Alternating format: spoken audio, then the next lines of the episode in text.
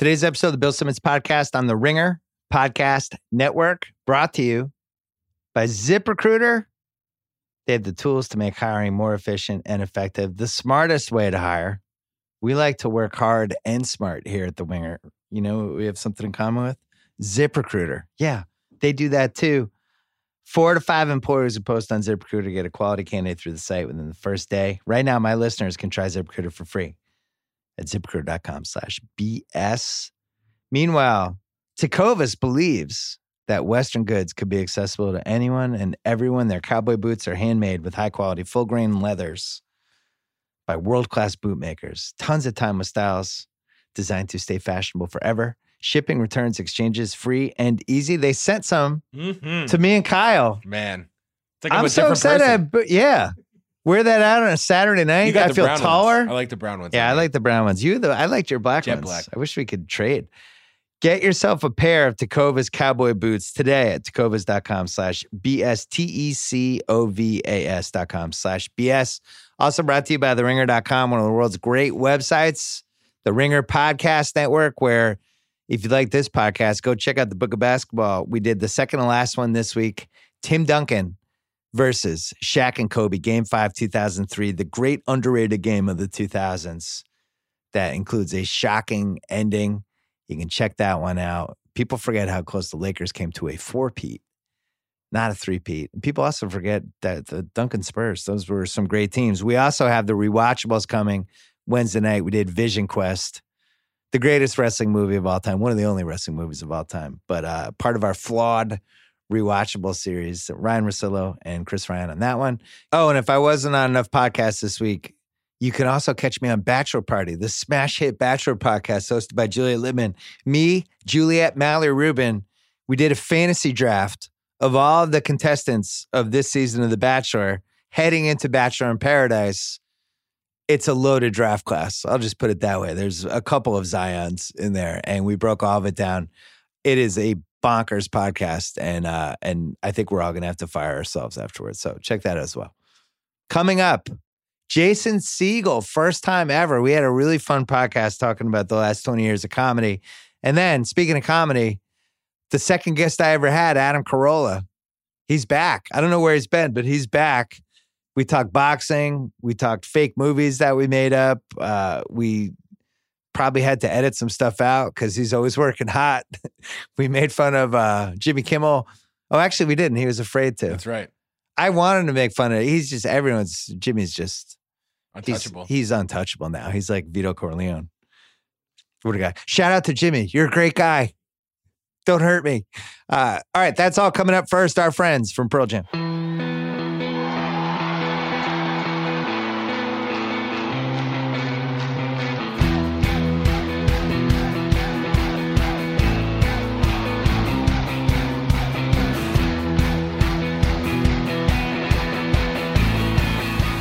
This is great. Jason Segel is finally here. We get to talk LA high school basketball for a solid 3 straight hours. Yeah, I'm looking so ready. Yeah, good. You backed up one of the Collins brothers. Yes, Jason. In the mid '90s. Yeah, but what people don't realize in the outside world is this LA kind of prep school basketball scene is really good.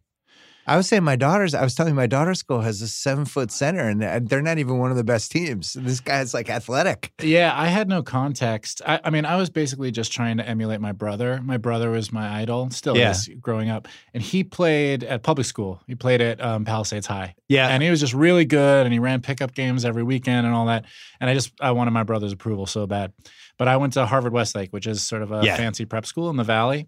But yeah, we had these identical twins, Jason and Jaren Collins. Were they both there, or was there just one of them? No, they were both there. Oh, Jesus. Yeah, they were both there, and we were ranked like 20th in the nation or something like that, you know, all on their backs, but it was fun and crazy. I mean, it was so you were just the white guy who came in when one of them was in foul trouble, or did you play more than that? I played a little bit. I wasn't that good at the actual game, but I was good at the performative aspects. I could jump really high, so I used to win dunk contests. Oh. Yeah, they called me Dr. Dunk in high school. That was the newspaper called me that, and then it stuck. Really? Yeah, I couldn't do much else. Like, I wasn't a good shooter or anything, but I could jump pretty high.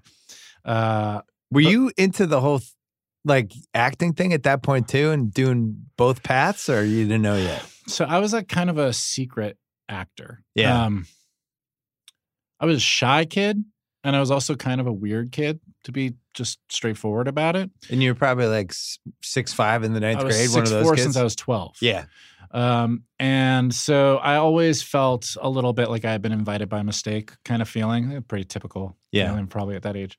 But my parents enrolled me in an acting class when I was really young, Santa Monica Playhouse. And it was this after school program that was not for kids who wanted to be actors. It was for like kids who needed friends. Yeah. You know, like the smelly kid and the tall kid and the awkward kid. Right. We were all in this room together. But I really liked it. I really liked it. And I had a sense that I was good at it too.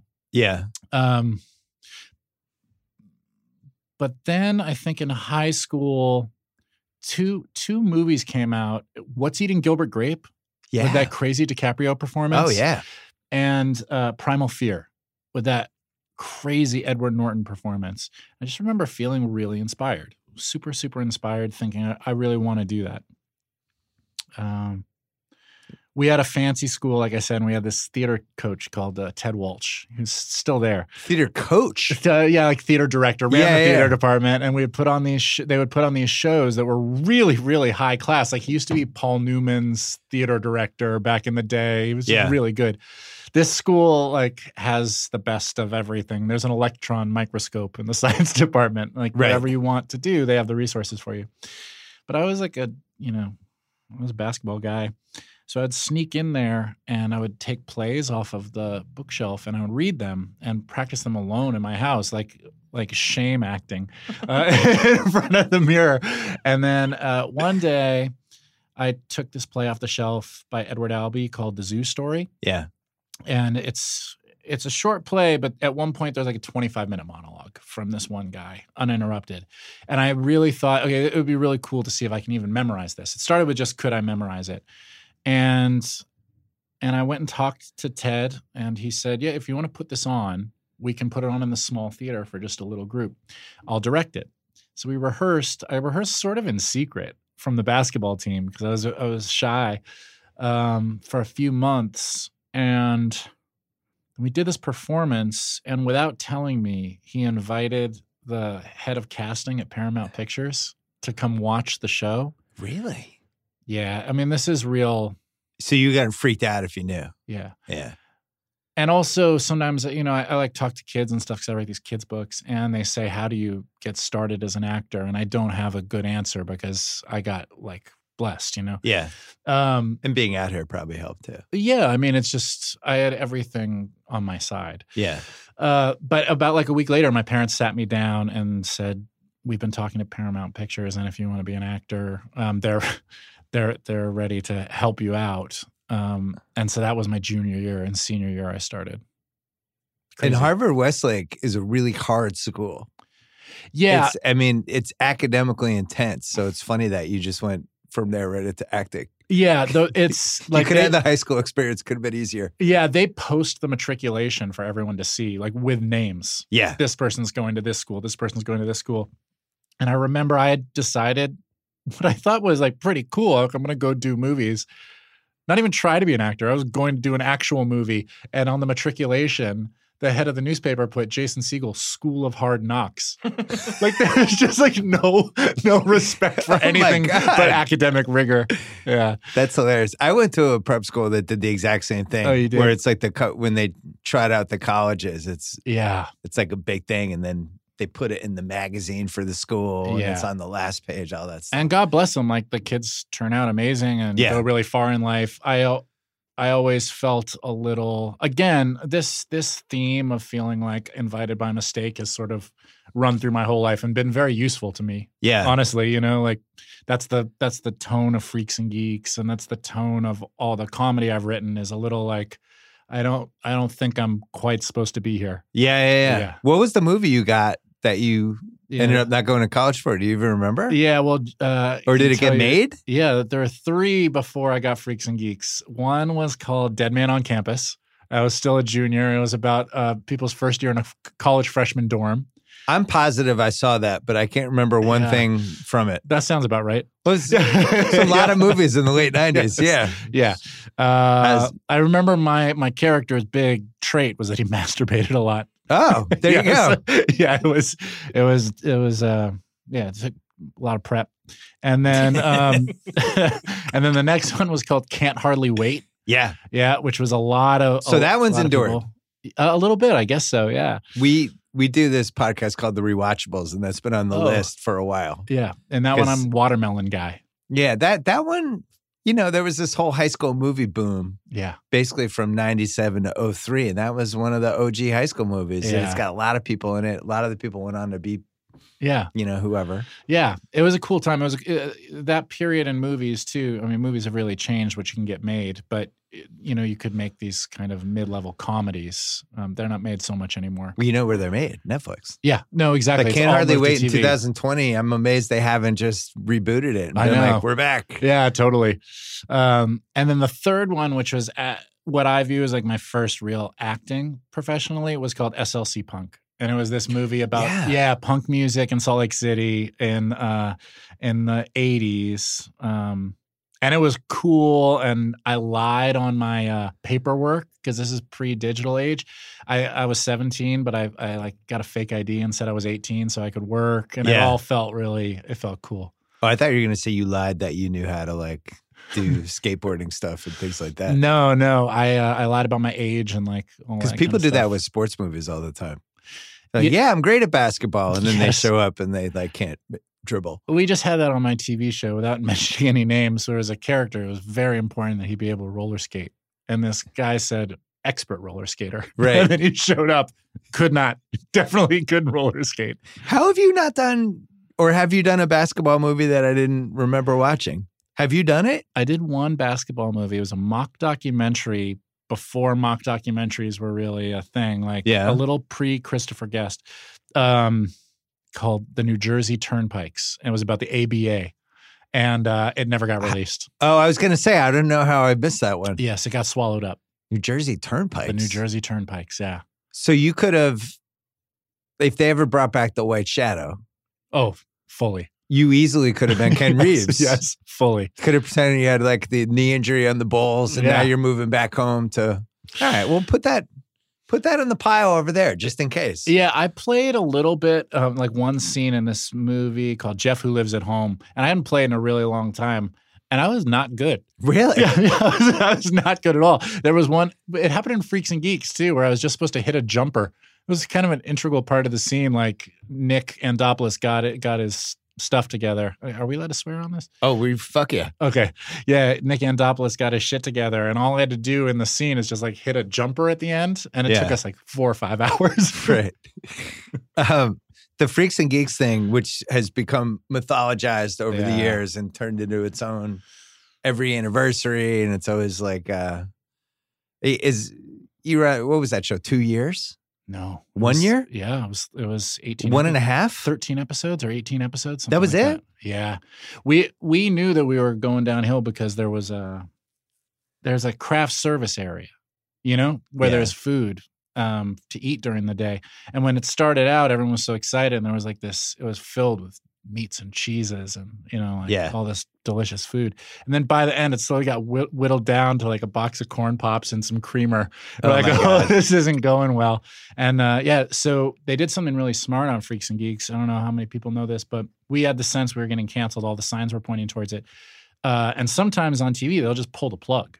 Like, you're not coming back next week. Yeah. And so we shot the finale halfway through the season and just held it, so that when they canceled us, there was an end to the show. That's kind of morbid, but really smart. Yeah. Yeah. You can see the Grim Reaper coming, but everyone was smart enough to plan for it creatively. It was most of our first real big thing. And so we had the naivety of youth thinking like, well, even if this gets canceled, we'll go on to the next groundbreaking show. We had no idea that it then gets hard, and how special and unique that little capsule was. It's a weird time, that basically mid-90s all the way through when Friday Night Lights was on. Yeah. Where you could have these shows that were just super beloved, but you still had to hit this ratings threshold. And then once we hit the last decade, the 2010s, all that mattered was that your show was loved. Like, they didn't measure it that same way anymore. But yeah, like the Freaks and Geeks was right in the middle of that, where you had to deliver a certain audience as well.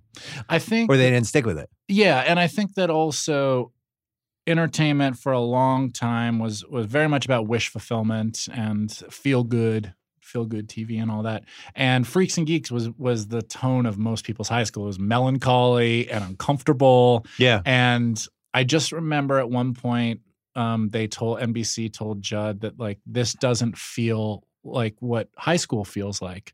And we realized that there was just a disconnect between whoever was giving that note and the rest of us. But that was basically my so-called life 5 years before that, too. Same thing. Yeah. It's like, no, this is actually what high school like. It's sad and it's depressing and it's weird. And yeah. They told Judd that they needed more victories. Like, next episode, we need more victories. So Judd wrote this thing, which I don't know if it's a fuck you or not, or if it is like our version of a victory. But Martin Starr is like terrible at baseball on this team. And then at one point he catches this fly ball and it's filmed and scored as like super triumphant. He catches it and goes crazy and his friends go crazy. But then you find out it's just like the first out of the third inning. right. You know, it's a catch of no consequence except to him. That's realism to me. Did you feel like with everybody on that show that everybody was heading places, or did you just feel like this is another job and I hope we all get to still work after this? Because when you look back at some of the talent on that show and you go, oh my God. Yeah, I think that the first thing is much easier to say in retrospect. I don't know if you can actually feel that way when you're doing it. Yeah. But I do think one of the things I learned, we all learned from Judd during that, is that everything is in the casting. Like, they did an international search for geeky, freaky kids. Yeah. So that nobody was faking it. Everyone was some version of the character that they were playing. And then I think the other thing about that show is it was most of our apprenticeship. So it is the cause, I think, of a lot of people going on to be great. Yeah. I learned so much just from working with Judd for, you know, all those years. It seems like Dazed and Confused was a little like that too, where they, Linklater put so much time and effort and energy into who was going to be who in the movie. Yeah. And it just happened that he had great taste in a lot of the guys, you know, McConaughey and Affleck and people like that, but everybody's kind of perfect. I think another similarity between those two things and Judd's whole ethos is it's like, how honest are you willing to be on screen, even amongst set comedy pieces or, you know, like absurdity? What's the most honest version of it? And like, push for that. I think that is what sort of has made a lot of us endure, is how honest are you willing to be on screen? That seems to be the big test. Yeah, I would say that's a dominant theme in his movies, right? Yeah. It's somebody who has faults, but you like them anyway. Yeah. Or somebody who kind of knows they're fucked up, but they're trying to get through it as it is. And yeah, like, what does it really look like if you're a 40-year-old virgin? What does it really look like if you get someone pregnant unintentionally, you know? Yeah. I wonder how many more of those he can pull off, though. I guess there's a lot of fucked up people out there. Yeah, and I think I know he's doing something with Pete Davidson now that's loosely based on probably some of Pete's picadillos. I'm sure, yeah. And I think that, too, as the creator of stuff, as long as you're doing constant check-ins, you'll keep finding stuff to explore. What do you think your big break was? Do you think it was that, or was it something later? I think it was Freaks and Geeks. Yeah. Well, Freaks and Geeks was my big break in that I learned everything I was going to learn, and then my later relationship with Judd is how I got any of those movies made. Yeah. At one point, so I personally think, I've never talked about this with Judd, but I think when Freaks and Geeks got canceled early, and a similar thing happened with Undeclared, there was a mentality of Judd, like Count of Monte Cristo, I am going to prove everyone wrong by making each one of these people stars systematically. Right. You know, like, watch this. Right. I will prove to you that you were wrong. And so after Knocked Up, Judd and I went to a Laker game, and he had instilled in us right, you know. And we were at this Laker game, and he said, okay, I think it's your turn now. Do you have a script? And I said, yeah. I have this thing I've been working on, and I pitched him really loosely at a Laker game, Forgetting Sarah Marshall. Yeah. Like 2 days later, he said, all right, let's make it. It was, again, it was not dissimilar to my high school situation where I think there was a lot of working hard involved, but I also got really, really lucky. And so I think that relationship was sort of my big break. And then weirdly, simultaneously, I got How I Met Your Mother. And so I had this parallel. I had this thing on TV, which is very mainstream. And then I had these movies, which were a little more subversive, but still mainstream, going side by side. It was cool. That whole era of comedy, which we've talked about a lot on different podcasts here, but that basically that 2004 through kind of cresting with The Hangover, which wasn't Judd, but 6 years where we kind of redefined. I guess it maybe started with Old School, but then maybe it's 7 years. But these R-rated comedies, taking it to the next level, and really good actors, really well written, just everything. Now I look back at that generation really fondly. Yeah, me too. Just a fun run. Comedy, unlike drama, which is consistent themes back to the beginning of time. Yeah, comedy really goes in these cyclical phases, right? And so right before that era is the era of the like high concept character, like the Ace Venturas. Yes. You know, and then that gave way to this other era of comedy, which was people hanging out that felt like your friends. Yeah. Like, oh, that I see myself in that group. And then I think that sort of gave way to people wanting more of a plot. But for a little while there, it was different iterations of dudes hanging out.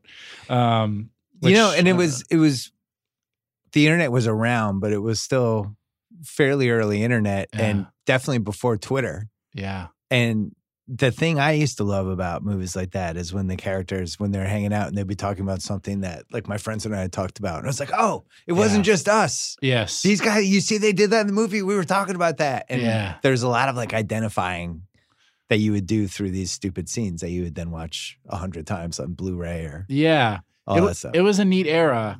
I look back on it fondly too. It was cool. And there were so many good comedies.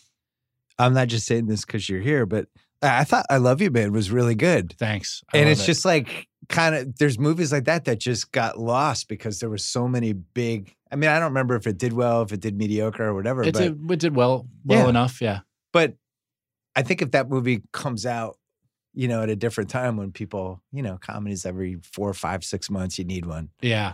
My big wish is that Rudd and I do a sequel to I Love You, Man when we're like 70. Kyle, would you see that? No doubt. Kyle liked that movie. That movie was really good, but it was cool. Like, it was at the tail end of 20 good comedies in the span of 7 years or whatever. And some of them just got lost a little. Well, I think there's only so many. That's like you said, there's only so many of those conversations you can have before they've been had. Yeah. Right? That seemed like that was a fun movie to do.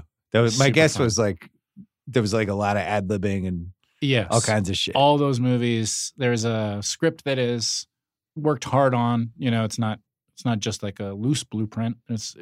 We all work really hard on them. But then there's this idea that you can't write anything as funny as the actor, if you cast right, like knows themselves and knows their moves better than anyone. And so then you let everyone do their thing. And that was basically Apatow and Adam McKay. Those were big things for both of those guys. It was put funny people in a situation with the script, but then also let them kind of do their thing. And they both talked about that on this podcast. Like, this is the biggest advantage we have. If we have the right funny people and we trust them, more funny stuff will come out that none of us could have ever thought of. Yeah, the other cool thing that happens is I think Rudd and I did 5 movies together or something like that. Right. So, so by the time you're getting towards, you know, 3, 4, 5, you really know how to, it's like sports. Yeah. You know what I mean? You really know each other's strengths and can set each other up really well and all that. Was there a movie during that stretch where you were like, fuck, man, I'm right here. How am I not in this? Well, sure. Although The Hangover, I think all of us were like, oh man, that was a special one. But I was super busy during that time because you're into the CBS show. I was doing the show. And so, I was also writing some of those movies. And so during the year, I'd be doing the TV show, writing a movie, and then shooting it over the break. So I didn't have too much like regret about missing out on stuff. I was actually kind of the opposite. I was feeling pretty tired. Yeah, that makes sense. Yeah. So that when How I Met Your Mother starts, yeah, and everyone's just comparing it to Friends right away. Yes. So were we.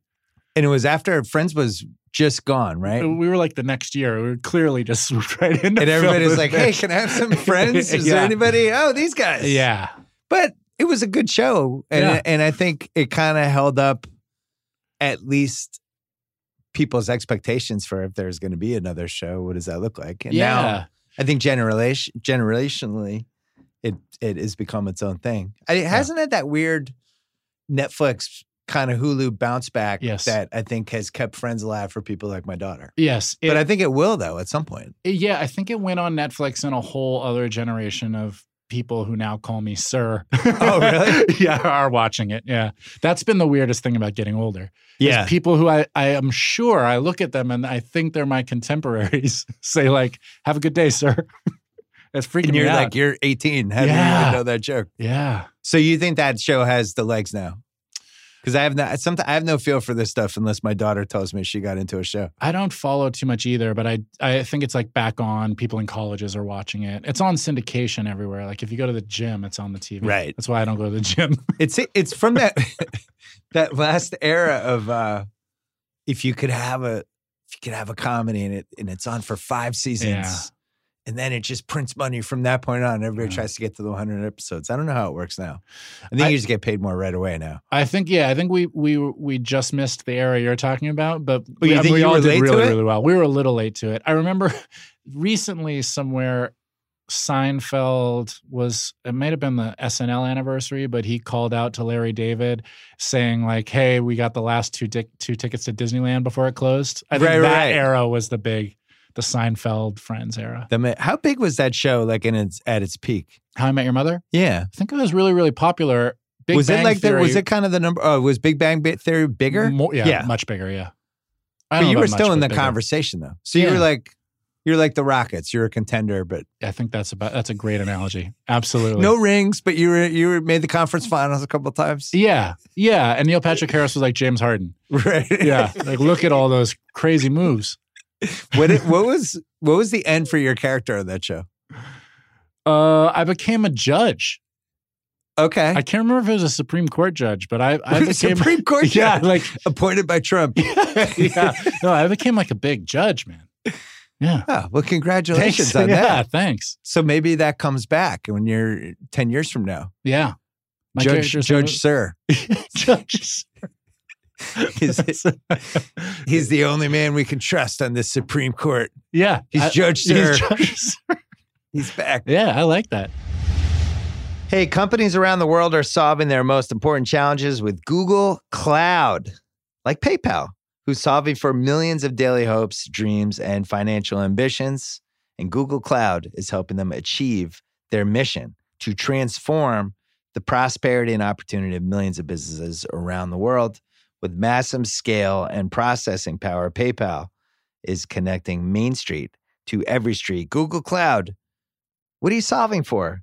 Visit g.co/cloud/solving to find out more.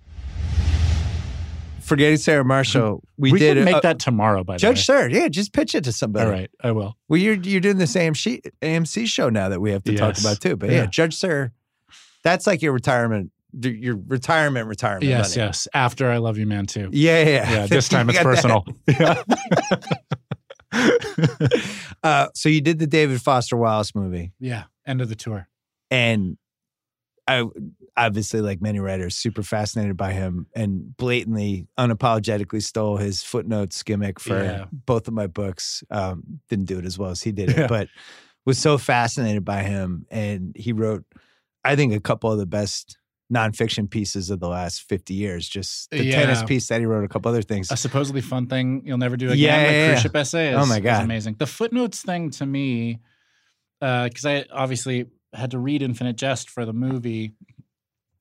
He is a complicated guy, as we all know. And I think the footnotes thing was, it was like a barrier to entry for him. It was like a test. Yeah. How hard are you willing to work to finish this book? And there's there's this experience when you read it with a physical book, which I think you have to, of, you know, you'll be on page 30 of this 1,000-plus page book. So you're physically, you're like at the beginning of the book. And then you'll reach an end note, and you have to flip to the back, and then you'll read this punishing 70-page end note on tennis. Right. And you'll get to the end of it, and you'll feel some sense of accomplishment because now physically you're at the end of the book, but then you have to go back to page 30, and it's demoralizing in a way. And I personally think that it was intentional. It was this really complicated guy saying, like, how hard are you willing to work to know me? That's definitely that book specifically. Yes. Yeah. Well, it's like 800 and something pages. It's crazy. I think it's over 1,000 once you add the footnotes right. in. That was an experience, too, where I was in full fake it till you make it mode. What would a real actor do? Yeah. In prep. I had no experience doing anything like that. I didn't know if I'd be good enough. I had this knowledge from doing comedy that if I get this wrong, this is going to look like a Saturday Night Live sketch. Right. I have the glasses on and the bandana on, and I'm trying to do his voice. Like the chance of this being hugely embarrassing is really high.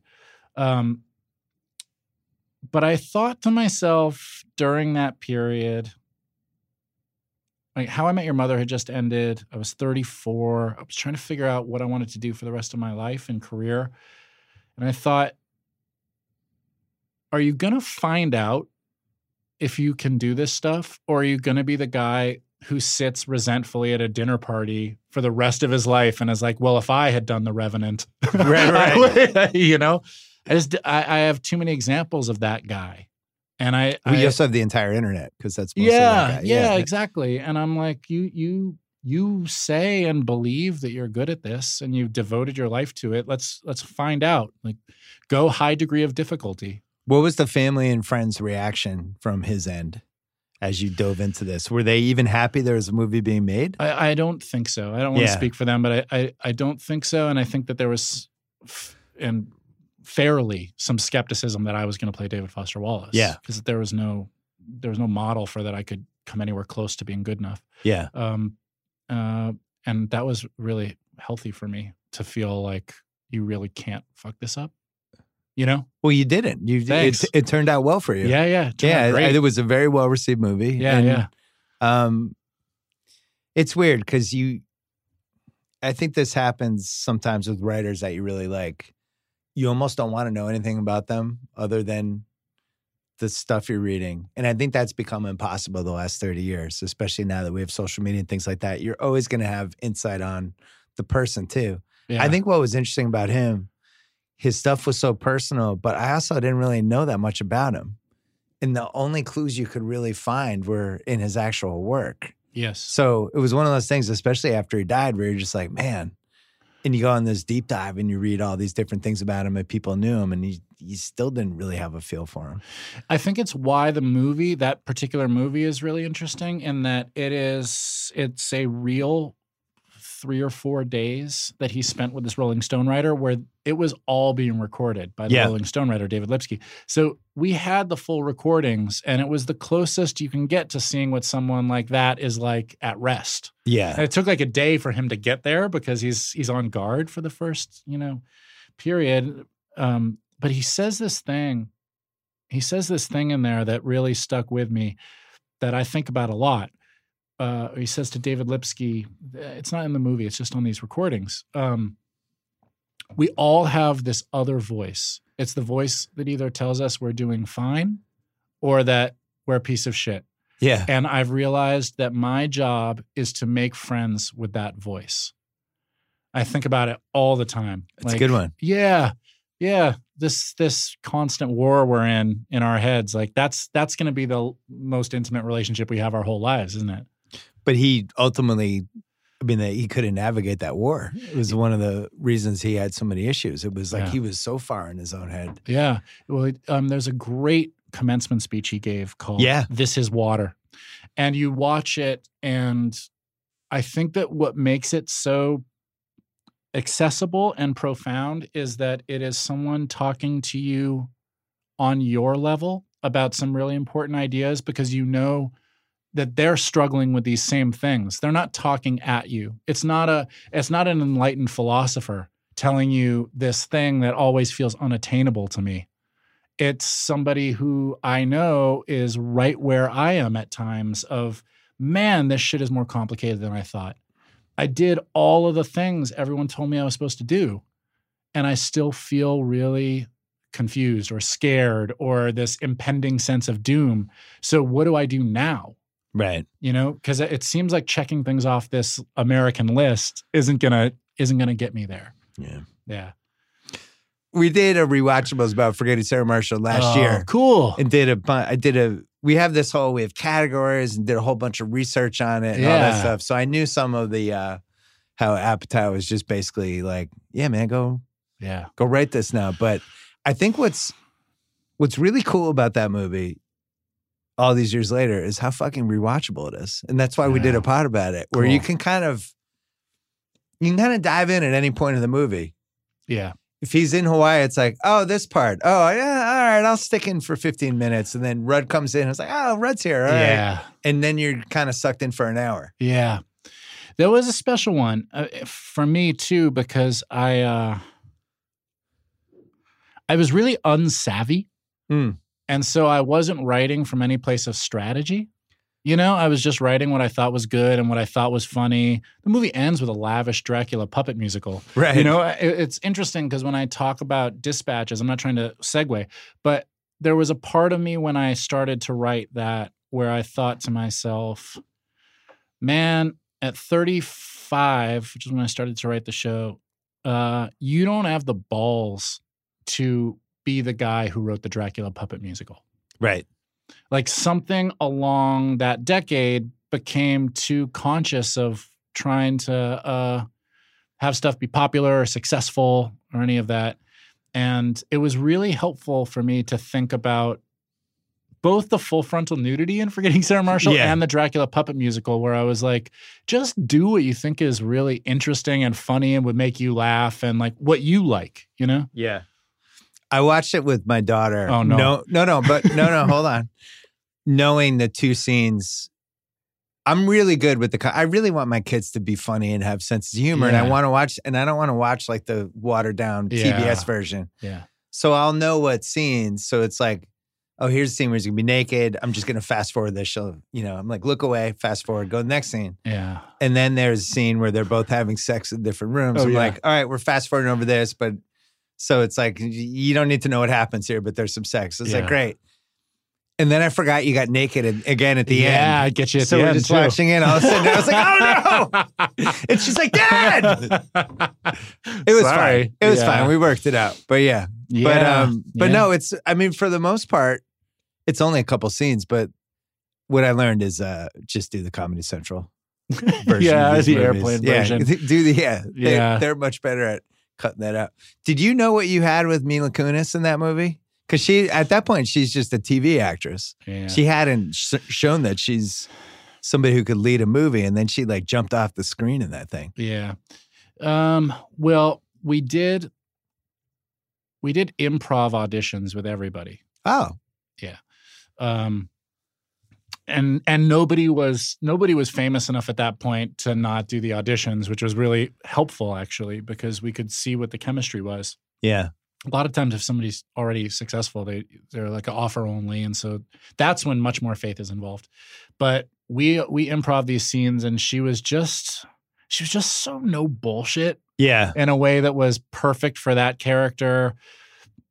Kristen Bell was perfect for her character. And then the big surprise was Russell Brand, because that part was written to be a like an uptight British author, like a Hugh Grant type. Oh, that I was really like really straight laced and buttoned up, but just way better than me, you know.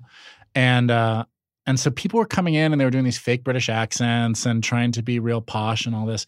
And Russell came in. I'll never forget, in his full Russell regalia, and sort of sat down and he said, "You'll have to forgive me, mate. I've only had a chance to take a cursory glance of your little script. Perhaps you should tell me what it is you require." And I was like, oh, it's this guy. Yeah. And this changes everything. This has to be the guy. Yeah. And so this goes back to the lessons of Judd. So then you rewrite. Yeah. You know, you don't try to change Russell Brand into something else. You write towards him. So we rewrote the whole script, Nick Stoller and I, for Russell. And I honestly think that's why the movie's successful. That character is what makes the whole thing elevate. And then the fake NBC procedural stuff. Yeah. Like you could have made like 20 of those. Yeah, I think we made a couple more, but there's some on like the Blu-ray or something. It's my favorite thing in the world. Yeah. Yeah. So who has that idea? And then you probably becomes obsessed with that, right? Oh God, we gotta. Oh, I thought of another one. I wrote a rough one. I think I wrote crime scene, scene of the crime, and I think Nick Stoller. I think Nick Stoller wrote Pet Detective or whichever that one that was. Where Pet Psychic or whatever. But it was really fun to think about those. Those are easy. Procedurals are really fun to make fun of. There could have been 20 of those. Yeah. Nick Stoller's done a lot of stuff since. Yeah. He's Did you catch him early with that? We worked together on Undeclared. Yeah. He was a writer on Undeclared. He read, so we all read each other's scripts back in that time and give each other notes. And we do these big table reads where all of this little community we had would come and give notes. So Nick liked the script and said, hey, I think I know how to direct this. And so that was a match made in heaven. I had never starred in a movie or written a movie. Nick had never directed. So like we were truly perfect. Yeah, it was perfect in a way. You know, we didn't know that it was hard. Plus you stumbled into the Adam Sandler formula of if you're going to film a comedy, go somewhere awesome. So smart. I felt like we tricked everyone. Yeah. I mean, that's Sandler every 3 movies. He's like, I'm going somewhere I've always wanted to go. I don't know if that's I called him out on that in this podcast. You did? I was like, come on. Yeah, he's probably pretty open about it, right? Oh, yeah. Yeah. To me, I say it's like integral to the plot, but. Listen, they have to be in Hawaii and specifically Kapalua. Yeah, it was a dream come true. Like you said, I mean, I think that era of movies is sort of gone. I don't know that you can do that kind of stuff anymore. Yeah, people, when Todd Phillips is making the Joker movie, that's, I think we're in a weird place with comedy. Yeah. What happens when you're on a show like How I Met Your Mother and it's successful? Yeah. And you're making money and it's great. Yeah. And everyone says how like you show up for a sitcom. It's actually a great gig once it gets going. You're there set hours. You only have to perform one time a week. And at some point, some of the people, either with that or with the drama, they're just like, I don't want to do this anymore. Yeah. And they'll try to get out like 5th season, 6th season, maybe like in the case of like Sherry Stringfield on ER, she tried to get out after 3 seasons. She's like, I don't want to do this anymore. This sucks. Yeah. What happens to people mentally with that where they just is it like you don't get challenged by it or what's going on? Yeah. Well, I had it right in front of me actually, like it wasn't hypothetical. So I was doing these movies over the break and doing the TV show during the year, and there was definitely a huge part of me that was thinking, oh, I could just be doing these movies. And it's just more interesting or it's more money or both? The money, no, it's not the money because the money on the show is really nice also. Yeah. I think it's more the, for me at the time, my perspective has really changed with some distance from it. Yeah. But at the time, you're 26, 27 years old, you're a kid. I felt like I was working with the cool kids in the movies and that the TV show was very mainstream and that there was something cooler about doing the movies. Yeah. It's only with some distance that I look back as like a grown man and think, oh, you hit the lottery, both financially, but then also like those were the nicest people in the world. It was like a really loving environment. We took care of each other. It felt really special. At the time, I had a little bit of a hard time seeing it because I thought like, oh, what I could be if I had total freedom. Because they had to like talk you into going into the last season, right? Yeah. Like you're pretty much out. No. Well, I went to go do a couple movies on the last season. And so my schedule became really difficult, but they accommodated me. They were very, very kind. But yeah, I think by the time you get to 9 years, that was longer than I'd spent with anybody. Right. Except my family. Yeah. I mean, that's like twice the length of any school I had attended. Yeah, it's a really long time. They're like, hey, what if we make you a judge? You get to wear a robe. You can decide a case. I never saw it until now. That's exactly what they did. Like, he'll be a man of esteem. Yeah, I'm like, I want to be taken seriously as an actor. No problem, Judge. Judge, sir. Yeah. Have you seen a show called Judging Amy? It's really special. Yeah. No, and you know, another thing about 10 years at that point, because it ends up being around 10 years. That was 24 when I started. Yeah. And 34 when I finished. And so I was like suddenly a man. I was a whole different person. And, you know, the premise of trying to find the girl of your dreams is really interesting at 24. And I think by the time you reach 34, I had some life experience and wanted to make art about different stuff. And your family was in LA this entire time? Yeah. So you're just working in LA as a super successful actor, and then you could be like, hey, I'm coming over tonight, Dad. Coming over for chicken tonight. You know, I didn't do it enough as I wish I had. I do it a lot more now. Yeah. Yeah. And my brother was in Boston. Yeah. Ah. Yeah. My brother was my whole family's Boston. We have a clothing store out there called Mr. Sid's in Newton. Really? Yeah. Newton? Yeah. Wow. Yeah. So shout out to Mr. Sid's. That's like three generations of Segels. There's like, I don't know, some huge number of my relatives. Mr. Sid's isn't Tuxedos, is it? It used to be Tuxedos. Oh, yeah. I feel like I've rented from Mr. Sid's. Yes. When I was living there. Wow. Yes. They've now expanded into all sorts of leisure wear. Yeah. Great. Yeah. What, you were big in the tabloids back then. What was true and not true?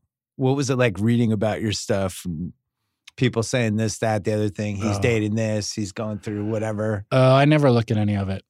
Did people in your life go, hey, man, what's going on here? Not in relation to tabloids. Yeah. Just in relation to being my friends or my intimates. You know what I mean? Well, you're a single guy in L.A. You must have been thrown. Yeah. That was the height of the Us Weekly era.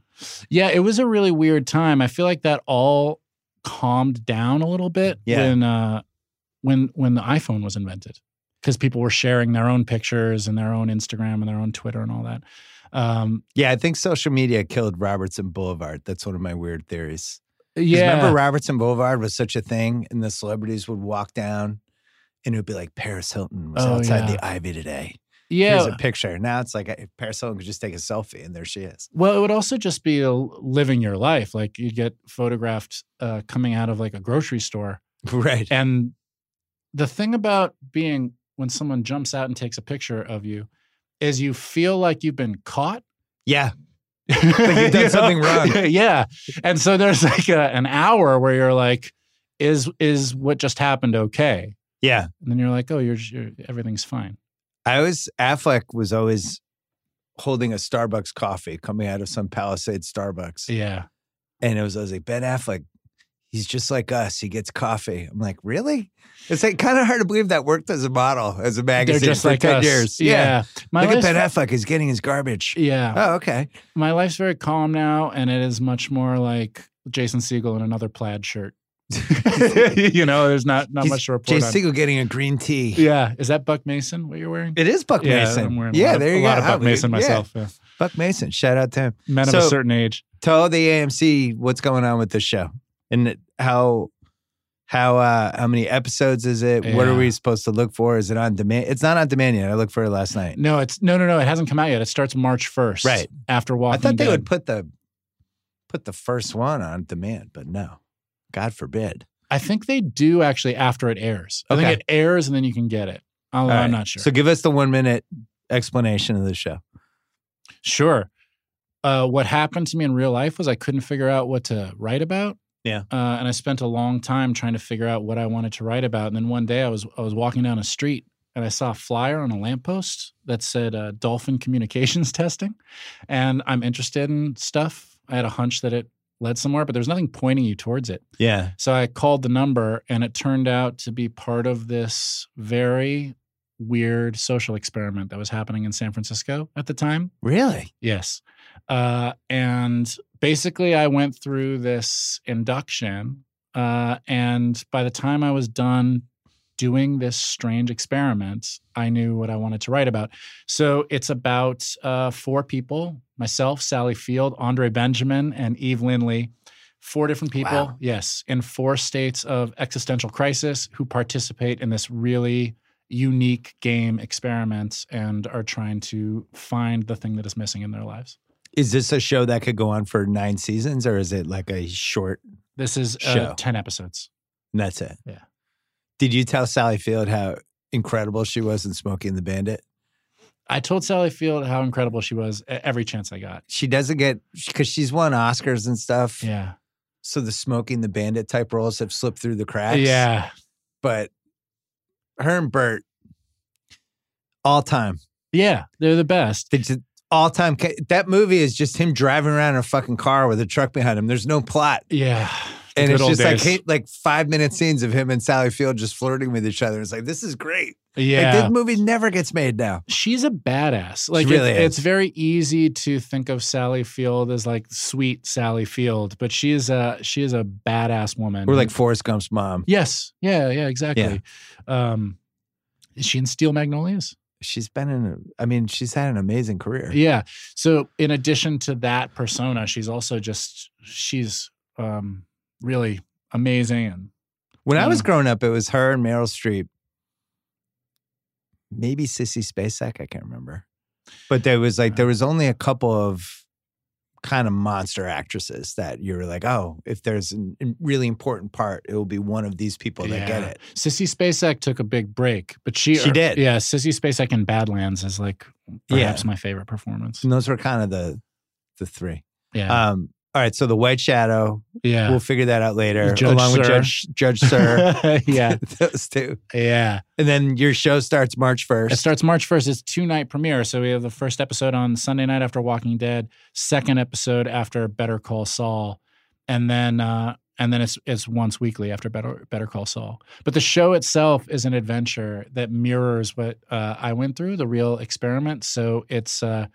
as much as you want to be involved in the show, we let you participate. Oh, good. Yeah. It sounds really interesting. It's cool, man. Funniest person you've ever been on a set with? Oh, wow. I think that Jonah Hill has the most encyclopedic knowledge of like references, perfect references for any joke occasion. Yeah. Interesting. Like as fast as anyone I've been around. Best actor you've ever worked with? Oh, I've worked with a bunch of really amazing ones. But I got lucky. Anybody that made you feel incompetent or insecure about your own acting because they were so ridiculous? I was in awe of working with Robert Redford. Oh. Yes. What was that? Where was that? I did a movie called The Discovery, a Netflix movie a few years ago where Robert Redford played my dad. And there are some... Jesus. Yeah, it was really cool. I've worked with a lot of great actors, but there were some moments when Robert Redford would go what I can only describe as full Redford. Yeah. Yeah, where he turns to you. It's like the turn is perfect, and then the smile is perfect, and the conflicted look is perfect. And I'm like, oh. Jesus. Right, yeah. It's like, oh, you're full Redford right now.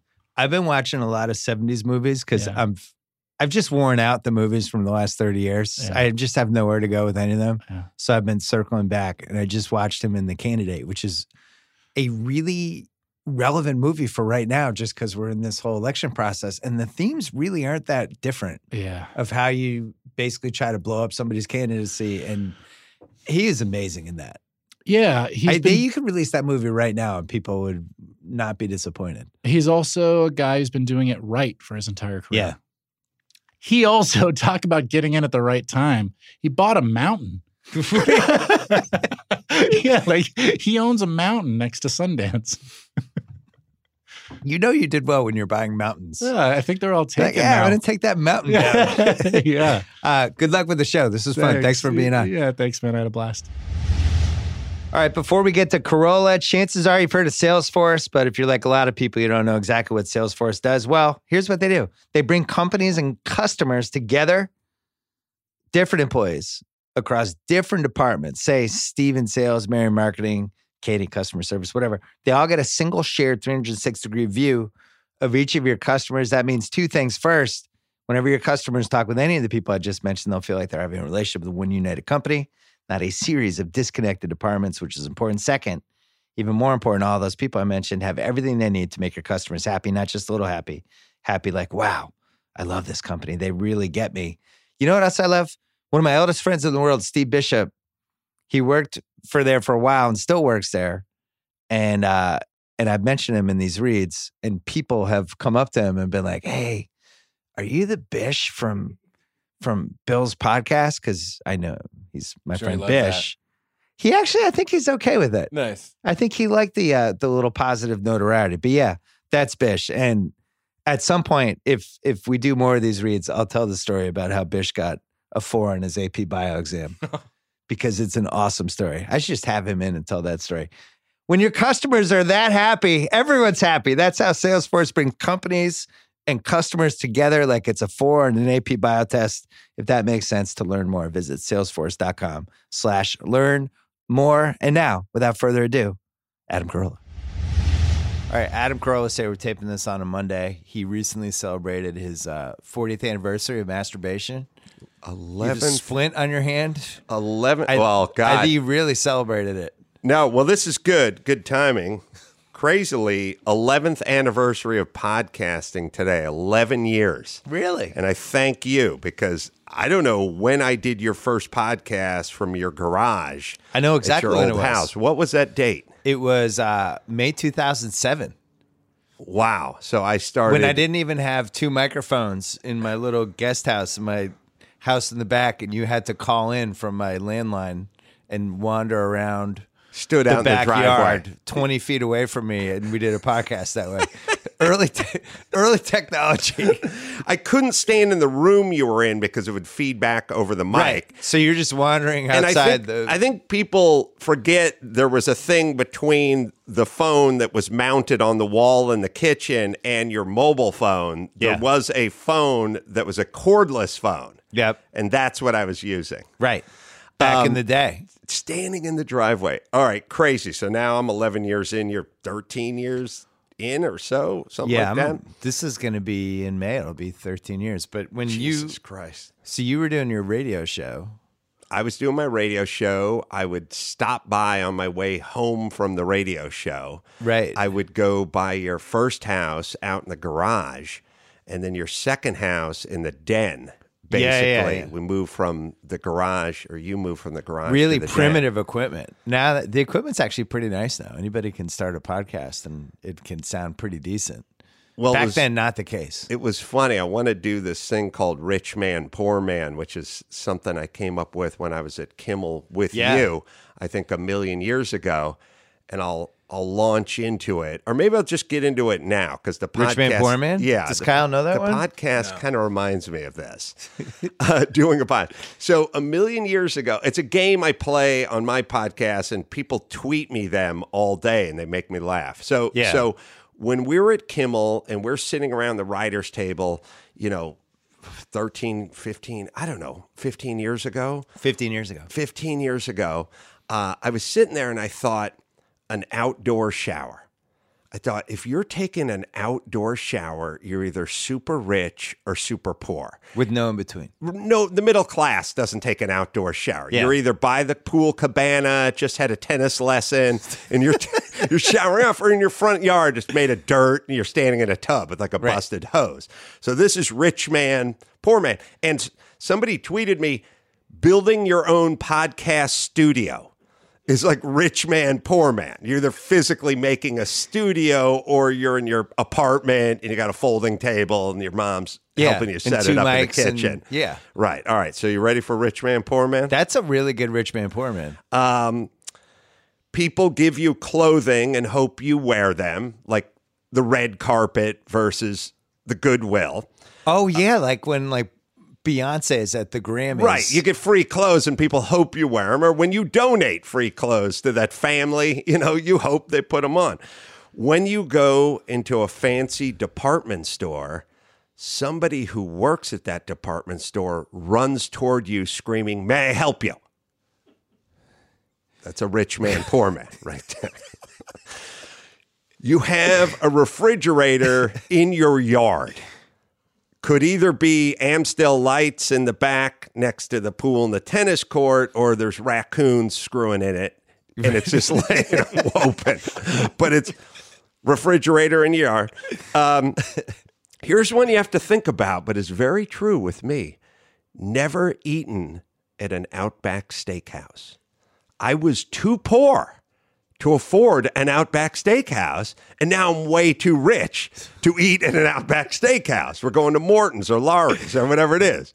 I've never eaten at Outback Steakhouse because I've been too poor and too rich. I did Ugly Delicious with Chang for his Netflix show. It comes out in, I think, March 6th. And we went to Outback Steakhouse. That was our thing.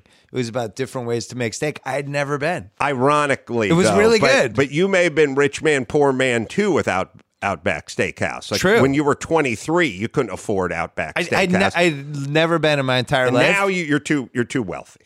All right. Thank you. Drives a car that no longer exists. A car make that no longer exists. Oh, like a DeLorean? So, no, like Leno drives a Duesenberg around, and my stepdad drives a 74 AMC Matador, but both defunct, rich and poor. Has had sex near a fountain. Picture that big fountain at Griffith like Park. The Kennedy compound in Martha's Vineyard. Or it's not a middle-class move. I'm saying it's either a compound or it's the fountain off of Los Feliz in Griffith Park, and you're just on the ground. Right. You know what I'm saying? Possibly in the fountain. I don't know. Leaning against the fountain. All right, I got a couple more. Greatly affected by raising the minimum wage. You either work at the Taco Bell or you own 128 of them. Right. I got one more. Lives next door to a rapper. You're either with Kim and Kanye in Calabasas, or you're in some miniature apartment in Van Nuys, and you got some white kid next to you who's super skinny and 14. He goes by the handle of Mayonnaise, and he's like rapping all day. Mayonnaise. That's my white rap name. Mayonnaise. Mayonnaise. You know, my son's rap name is Melatonin. It really is. All right, so those are my rich man. I like that you immediately launched into your act. I wasn't expecting that. I've been really, you know, the thing that's funny about rich man, poor man, I've been screwing around with it for a million years. Now you're honing it like a golf swing almost. And like 10 years ago, I was in a parking lot on CBS Radford, and I saw Jerry Seinfeld. Like I was like, ooh, there's Jerry Seinfeld. And I know him, like I don't really know him, but maybe we know who we are. And he just walked right up to me and he goes, that rich man, poor man bit, that's your bit. Like that's your signature bit. And I'm like, it is? Like I just screw around with it. Jesus. But I started thinking, you know, who you're going to, you know, no one, you're going to take notes from Seinfeld and stand up. So I just started writing them down. Right. I felt like you had a lot of signature bits. That's the problem. A lot means none.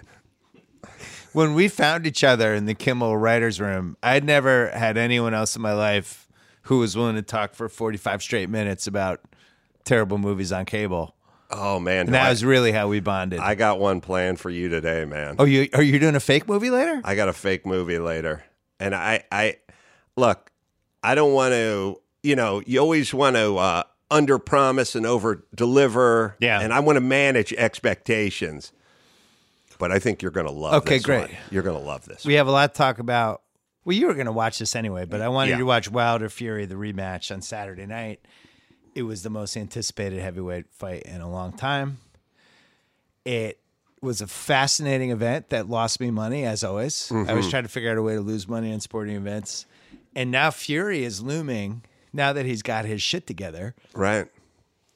As pretty much the most imposing heavyweight champ we've had probably since Lennox Lewis, when we thought Lennox Lewis was really good. 6'9", 270, has his shit together in a lot of different ways now, has the ringmanship, has power. Yep. He can clinch with the guy and then put the guy, bend him down and just kind of wear him down. And I'm not totally sure how you beat him the way he looked on Saturday night. You know, there's certain guys, I think, I always said this about like Jon Jones in the UFC. I said, nobody's going to beat Jon Jones. Jon Jones can beat himself. He can get into drugs. He can get into trouble. He can run around with the wrong people. But as long as he stays focused and trains and is healthy, no one's going to beat Jon Jones. And turns out he did get into trouble and he did screw himself. And he still isn't getting beaten, but it screwed him up a little bit.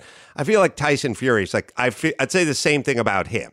If he trains, he doesn't drink 37 Diet Cokes a day and stays focused, I'm not sure who in this modern era is going to beat him. I don't think Anthony Joshua is going to beat him. No way. Certainly Ruiz is not going to beat him. I mean, there's a couple guys out there, but I don't think so because he has skills for a guy who's that long. So boxing is like gymnastics, you know, like gymnastics, like a bunch of guys that are 5'7" because guys that are 6'3" can't tumble that way and can't do all that. And boxing historically was always that way. You see the middleweight guys looking like real sharpshooters and stuff. And you see the heavyweights, especially when they got into the super heavyweights, they look kind of clumsy and gangly or whatever.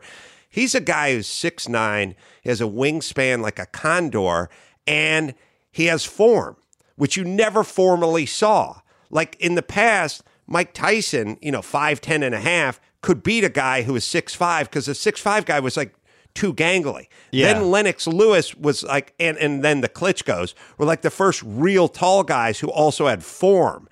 He's now taking it to the next level. There was a knockdown in that fight where he switched from an orthodox stance to like a southpaw stance, sort of in the middle of a punch, threw a left hook, and then went right to the liver with a left, with another left. And you don't see really long heavyweights, like super heavyweights, doing that shot where they take their bad arm, their left arm, they throw a good hook to the head, and then go right back to the body with that. That's middleweight activity. So if you're going to have a guy like that, who's that size, who has that kind of reach over everybody, good luck. I watched it again to prepare for this, and I was so surprised by how easily he was able to get two punches in as Wilder was loading up his right hand. Right. And Wilder's plan was like, I don't mind taking some punches because eventually I'm knocking you out with my right hand. And just every time Fury was 1-2, 1-2, moving forward, had him moving back, and was just quicker each time for a 6'9" guy. That seems like impossible. Yeah, and also when you're Wilder, and I mean, we saw it with Tyson at some point, when you're used to being the bully and then you get bullied, you just don't have another gear you can shift into. Yeah. You're the bully. That's how it works. Once Buster Douglas starts coming out there firing jabs and throwing the right behind it, you don't really have a plan for that. You have the Michael Spinks, I'm going to go hide in the corner plan, but you don't really have the guy coming after you. And Wilder, that's the Douglas thing's a good example, because that whole fight, he's just beating Tyson. Each time they're about to exchange and Mike thinks, oh, I'm going to get him this time. And Douglas like 1-2, boom. Yeah, and Douglas is a guy who's fighting Tyson when everyone else is scared. So fighting Tyson back in the day, it used to be like being abducted by terrorists if you were like a camera crew in Baghdad or something. It's like you got one chance. Once you get into the van, it's over, you know? And you go, well, what are my chances outside of the van? It's like, not very good. But that's your chance. Right. You know, get up there and trade and throw haymakers. If you're in there trying not to get hurt, Tyson walks you down and destroys you. And you watch a lot of those Tyson fights. A lot of those guys made the decision to get in the van. Right. Like they didn't want to just go out and throw a haymaker. They're moving backwards. They're moving backward. They're looking out for stuff. And they get dropped every time. Well, Wilder didn't want to move backwards, and by... you know, after he got nailed a few times, all of a sudden was going backwards, and he was going against the ropes and doing stuff that I hadn't really seen him do before. I can tell you from being hit behind the head. Right. He was never the same. By Mario Lopez. I sparred with Mario Lopez once, and he clocked me behind the head real good. Yeah. You get hit behind the head, you're not right for a week. Right. Like, you get busted in the nose, busted in the eye, busted in the mouth. It hurts. Hit behind the head is super, you're disoriented for a long period of time. And that's why it's illegal. That's why it's illegal. And the thing about it is they do it, and then the ref goes, hey, man, no more of that. Meanwhile, the guy's on Mars over there because you just hit him. When that shot you thought hit him in the ear really hit him behind the head, and he went down, you feel like a weird little electric shock go through your foot when you get hit that way. Like it's literally like your circuits get disrupted. And then when you get up, I don't care how much toweling off and sponge water you get in the corner, you're not right for days. You've been concussed. Well, I it's going to be too hard for me to find the text I sent to Sal, but I was talking about the fight over the weekend. I was like, I think Fury's a fraud. I don't believe in him at all. I think this is ridiculous. I think Wilder is going to absolutely knock him out. Yeah. My bet is on Wilder minus 110 by knockout. Yeah. Fury has no chance. This guy is going to be in the WWE in 6 months. I couldn't have been more wrong. I picked Wilder knockout in the 7th. You think Tyson Fury, if he keeps his shit together, he's 30. He's here for the long haul. He's 30, 31. He's young. Do you know what's crazy? For heavyweight. He is basically the same size as LeBron James. And I think LeBron might even be 10, 15 pounds heavier than him. But he's 6'9", 270. And you just think, like, in the NBA, this guy's a power forward. Right. In the NFL, he's actually too big to be a tight end. Right. So if he's going to have the ringmanship that he has... I don't really, and he keeps his nose clean and all that stuff. I don't really see the game plan to beat him. I guess you trade punches with him and hope you knock him down first. That's about it. I think that if he stays clean and stays focused, and also heavyweights, you can fight till you're 42, you know. Right. And he's 30 or 31. I mean, he could have a decade long reign. He really could. And I don't know what, maybe Wilder could change up some of his training and put on a little his muscle corner. Or something and come back. But it's also when you've been beaten down, like when you've really been disrupted emotionally, like Wilder, like I don't know if he comes back emotionally from this, he'll come back physically, but when you really get busted up, it's tough. It's tough psychologically to come back. I want to talk about fatherhood with you. Yeah. Your kids are 13. Yep. You've twins. Yep. I have a 14-year-old and a 12-year-old. So it's like, we're even. Yeah. We're pretty much combined age. At some point it's adorable to have kids for years and years. Mm-hmm. And then at some point, they just become people who are renting a room in your house. Yeah. And occasionally you cross paths with them. They're not that interested in hanging out with us anymore. No. As a matter of fact, sadly, when I was driving in, I was just listening to the Kobe Memorial. Yeah. And they were talking about his daughter and his other daughters. And I was like, they're so much better than my kids. Right. Like, they love doing homework. They helped each other. They spoke Mandarin. Yeah, they tutored all the time. I felt the same way. I was like I have a terrible relationship with my kids, apparently. My kid's in his room playing Fortnite. And when I walk in, he yells, "Get the Grubhub guy," and busts it in. And then he yells, "Good talk to you in college." Like, what the hell? Now, I get it. Like, maybe there's a little hyperbole there, but all I could think of is these kids were so much better than my kids. Do you think we would have been the same way with all the devices when we were 13? I mean, tougher for you. I was probably a little closer to my parents than you were. But I think there's so many ways to just disappear now with all the technology. You don't even really need human interaction. I literally said to my son last night when I walked in and he was wearing his, Time Life operator headset and looking at his phone and battling someone. Talking to somebody who lives in the Philippines. Probably talking to some pedophile in Ukraine who thought he was 13, Right. He's going at, I just looked at him and I said, and he's got the Shake Shack burger containers like stacked up, a pyramid on top of his desk, all spent. And I just looked at him and I said, "Look, I'm being serious. When you're in therapy later, don't blame me. I told you to get away from this. I said, stop it, go outside and, kick a hacky sack around or play some ditch or something. So remember, when you're like sitting with your therapist, don't pin it on me. Don't do that thing where it's like, they should have never let me. Don't. I tried 1,000 times. This is your decision. Leave me out of it." Well, it's so funny. The 40th anniversary of the Olympic hockey team was I watched it last night. Yeah, and then Miracle was on all this stuff. And I have a really hard time explaining to people under 30 what like a transformative moment it was. And it mostly had to do with the fact that we didn't have a lot to do in 1980. Right. We had like the 10 channels. On a Friday, you might walk down to the local dump and look for Playboys and baseball cards and Sports Illustrated. For this to fall out of the sky, this amazing underdog story, where it was on tape delay, we didn't have the internet to have it ruined. Well, and this amazing thing, and then we all got to share it with each other. It was the greatest thing that ever happened to me. You know, it's interesting back then when there was, you know, 3 stations and they didn't have the internet and all that kind of stuff.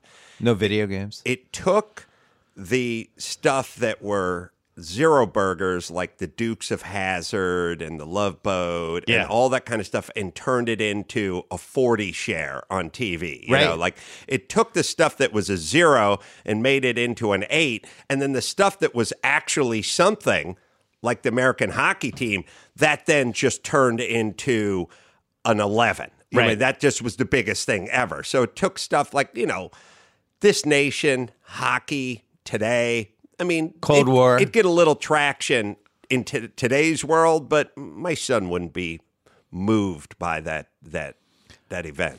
I'm not really sure what would have a collective impact like that from a sports standpoint. The closest thing we have at this point is the Super Bowl, but you're never going to have an underdog situation like that.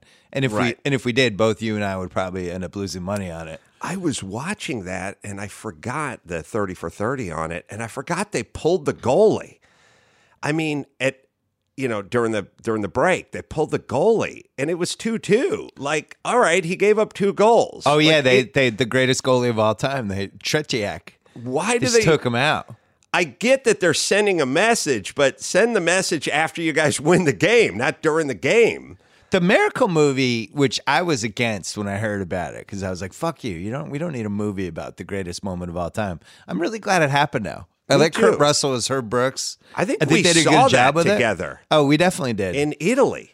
The worst movie we saw together was Troy. We saw that together? Yeah, it was almost like a grinder date. It was like, let's go see Troy. Brad Pitt's I thought it was The Marine. I thought The Marine was the worst movie. I kind of enjoyed The Marine. Troy was bad. Troy was actively bad. I was sitting with Chris Morgan, who writes all the Fast and Furious movies and produces all those things. And he's a real nice guy, and he's a neighbor, and we just hang out sometimes. We'll just go to the local whatever and have some martinis on a Saturday and just talk. And I remember once I was saying to him a few months ago, I was like, you know, it's this weird thing because I'm like, I love Fast and Furious, and then I'll go, I love bad movies, but not that bad. Right. I mean, not your movie. Not yours. I mean, I like other. I go, me and Bill Simmons went to see The Marine. That's how much I love bad movies. And he's like, yeah, that was my movie. And I was like, oh yeah, you got to be careful because these guys had careers. Like they did things before they did their franchise. You know what I mean? I didn't see 21 Bridges in the theater, but to me, that's like perfect wheelhouse thing. I had this night, it was Saturday night, my son had a sleepover, my wife had to go to some event, and my daughter was on a date, and I was home for like 3.5 hours, and I'm like, it's time, 21 Bridges, Bozeman. Right. And I just wish those movies came out once a week. Yeah. It was everything I wanted. It's not going to win the Oscar. Mm. There's maybe some bad cops, little J.K. Simmons, Sienna Miller with an accent. Mm. The heist gone wrong. Yeah. Always when a heist goes wrong, I'm always there. Yeah. It was just good. It was solid. I just wish they made more of them. I wish Netflix, their algorithm, which I think is just turning out true crime, horror movies, rom-coms, but yet when they do like Triple Threat and these different, with the one that Frank Grillo was in and things like that, I was like, just more of those. Tell the algorithm to make those. I figure I know the new algorithm for Netflix and TBS and like all USA Today. I realized that if you add a mother's nightmare behind the title, you'll just get everyone to watch it because because we have a problem, which is our wives don't have real problems. Yeah. So they have to sit around and watch shows about kids being abducted so they can actually create problems in their head. And if you look at these things, every single one of them is tagged with a mother's nightmare. And once you hear a mother's nightmare, all the women are drawn in. Does that explain the Lifetime movie slate? Yeah, they literally changed one of the names of their titles to a mother's nightmare. Like that sucks in all the moms. They all want to have nightmares. Do you go on lifetime runs? Because I will go on runs where I'll just start watching them for 2 straight weeks, and it's always, you know, the nanny that comes in. Basically, they try to keep remaking Him That Rocks the Cradle in 90 different ways, but it's always the nanny, but the mother has a back injury, or she's coming off some medication thing or something, and it's kind of loses control of the steering wheel at home, and the nanny starts coming in on the dad a little bit. Yeah. They just remake that 97 different ways. Yeah. And it seems like every time it has an audience. I don't get it. The nanny not coming on to the husband is a father's nightmare. I'd like to start producing that stuff where we get like, remember Tiger's ex-wife, Elon? She moves in and doesn't find me attractive. Yeah. A father's nightmare. What do I do? The cold nanny. A father's nightmare. We have those situations where, like, I'm in the kitchen in my bathrobe and she's making the kid eggs, and she goes, "Don't you think that's a little inappropriate, like being in the bathrobe?" And I'm like, "It's my house." And she's like, "Could you change?" And I just slink out of the room. A father's nightmare. I like it. Let's start developing. Remember that Shannon Tweed Skinamax movie? Yeah. Where she hooked up with everyone in the house? She was the nanny it was a married couple with a son. Yeah. And at some point there in the movie, everyone became involved with Shannon Tweed. I think it's called Scorned. It's you know, what to do today if you're like a former Playmate or a 9, but you're 37 years old. Like in the old days, you had Skinamax. You had like this whole middle ground of pornography. Or where Baywatch, you could do an arc on Baywatch, but there was all like... my tutor, my whatever, like you're the person. And if you're willing to show a little boobie, you can get paid. Now it's either nothing or you got to go porn. Or you're like full porn. Or like social media influencer, I would say, would be the third path. Yeah, but I don't know. Who would be listening to Shannon Tweed today? Well, so like what is Denise Richards would be like this generation's Shannon Tweed, right? Yeah. And she's... kind of, I guess maybe you do reality. Maybe you end up on like Real Housewives. Yeah. Yeah. Do you watch those shows or you stay away from those shows? I watch those shows just for this moment. Just for this moment. I lay on top of my bed. That's full leisure, by the way, when you're on top of all your bedding. But not, you know what I mean? Not under any sheets. Not under anything. Yeah. Certainly not under any obligation to do anything. Just laying on top. Yeah. You got your wife next to you. The only reason I watch those Real Housewife shows is when at some point my wife will find the housewife she doesn't like and she'll go, "Look at her. She lays around all day. She's got a full-time nanny. She doesn't even have a job. She doesn't even make her kids egg." And I go, "Uh-huh. Oh, that's interesting. Let me write this down." By the way, you're not yelling this down from the roof because you're cleaning the gutters. We're just laying on top of the bed and the nanny's in the other room making eggs for the kitchen. I find it ironic. You know, that's what's in it for me. I like that moment. My wife is watching Love Is Blind on Netflix. Uh-huh.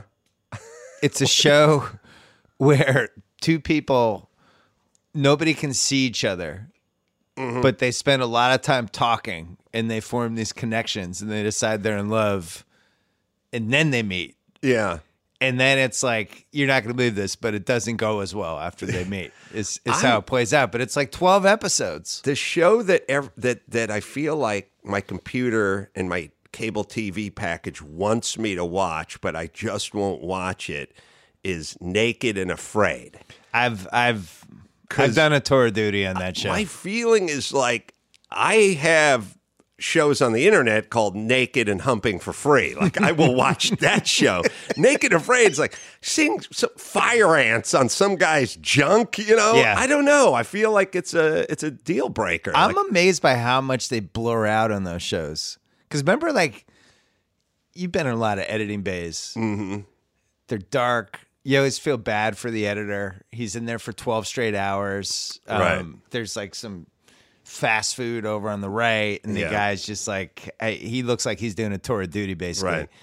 But you add in just blurkling people's junk for 6-7 hours. Where like, "Hey, kind of saw that guy's sphincter in this one. Can you go back and fix those 7 frames? I saw a hint of a red eye. Could you take that out? Like, they talk about PTSD with the people that do the Facebook when they get rid of the videos of that. I think the editors who do Naked and Afraid, that would be in the same vicinity, right? I would have PTSD from that. I wonder, and PTSD, I'm glad you brought that up because it's a theme of my made-up movie that we're teasing. Great. But I wonder if those guys have that PTSD, and like, I wonder if they have a syndrome. Like, if you do terrestrial radio, like I did terrestrial radio for like 14 years, right? And then what'll happen is you'll find yourself sitting at a bar with your buddies, having a few beers, like watching a game, and you'll go, listen, I don't give an F or two S's if that C word wants to give a GD and come, and they go like, why don't you just say the word? And you're like, oh, I'm so used to saying F and S. Yeah, you're so used to GD. Deleting yourself. Yeah, I'm editing and deleting, like I'm blurring, I'm tiling myself out because I'm so used to saying it during the week that I can't shut it off. And I wonder if that editor, when he's suffering from his PTSD, like goes back to his home, and when his wife steps out of the shower and wants to become intimate, he sees her genitalia tiled out. It's a giant blur. A giant blur. Like, he can no longer enjoy his wife's form anymore because every time he sees boobies, it just looks like a cloud. It could be a syndrome. You know what I wanted to talk to you about? I haven't talked to you... Blurkle syndrome. Blurkle syndrome. I have some syndromes from you too. I haven't. I do you know that I suffer from my wife suffers from canine hydration disorder, which is she's obsessed with the dog in the water and any dog in any water. Like, oh, making sure they're hydrated I've walked properly. My dog down the street and had middle-aged women pull over and offer bottles of water for my dog.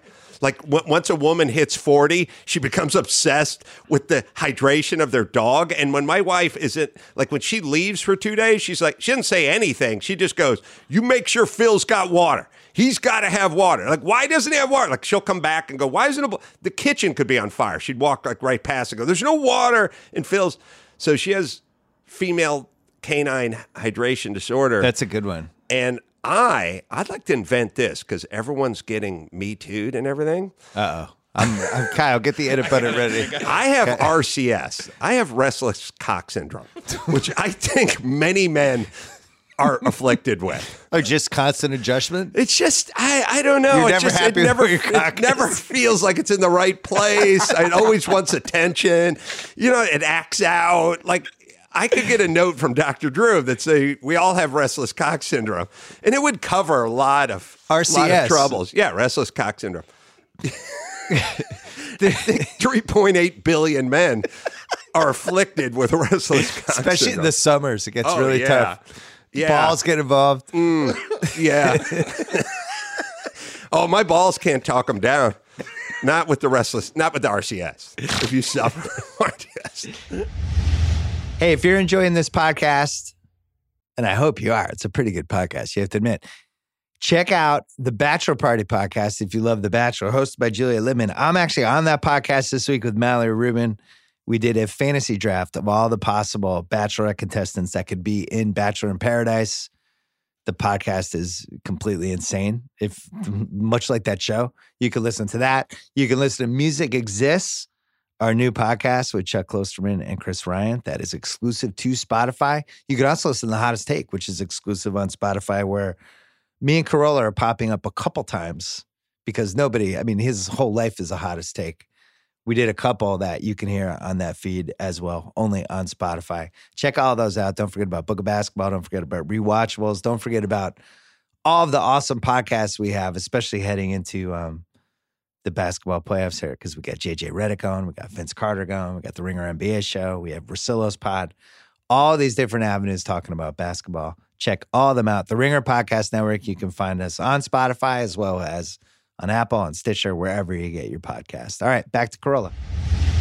Two things that I've been dying to talk to you on a podcast about. First one, the only person I know who hates the concept of dogs on airplanes more than me is you. Uh-huh. I did a hottest take about unless it's a service dog. Right.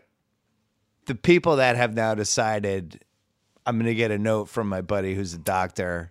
Yeah. Now I get to bring my golden retriever on the plane with our family because we don't want to pay for the dog to get boarded for a week. Sure. But we really need this dog. And you just see these people with their golden retriever in their lap, or they're sitting in first class with a seat for the second seat for the dog. We've lost our minds. I love animals. We both have dogs. We've all lost our minds with the dog thing. I've been on a few flights. I was sitting in first class. There was another dog in first class right next to me, just right across the aisle. And another dog was walking to coach, and they got into like a class warfare battle. Like they scrapped it out at my feet. Like they were going at it. Yeah. The dog who was going into coach didn't like the elite look on the first class dog. And it's insane that there's a dog fight on a plane. I would say. There's also, when we have our next major commercial airline disaster, they're going to have to do that thing where it's like 286 passengers, 9 crew members, and 51 dogs. Right. Like they're going to give a dog body count on the next commercial flight, right? And like I think both of our wives would be more upset about the dogs. Oh, all women I know would 51 be more dogs? Like honestly, like if you said 300 people died on the plane and 9 dogs, they'd go, "Ooh, yeah, that's part of that hydration syndrome we're talking about." But I had two things. I was flying to Seattle. You know when you sit in the very front, you have the bulkhead just against you, and you're in the very front of the plane, and you put your backpack down, and they go, "Sir, you can't have your backpack there. You have to stow it up above you because there's no seat to slide it under because there's no seat in front of you." Me and Mike August got yelled at for putting our backpacks in front of us. Meanwhile, there's a medium-sized Labrador across the aisle laying against...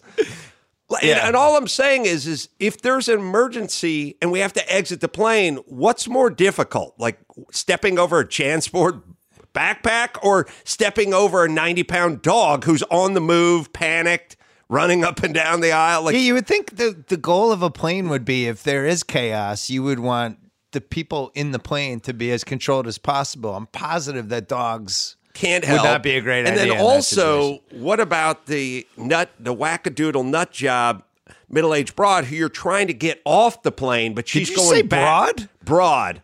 Broad. I'm being pejorative. We're not allowed to say that anymore. I called her a wackadoodle. I called her a nut job, and now I'm calling her a broad. What are you, like Jackie Gleason? These are pejorative.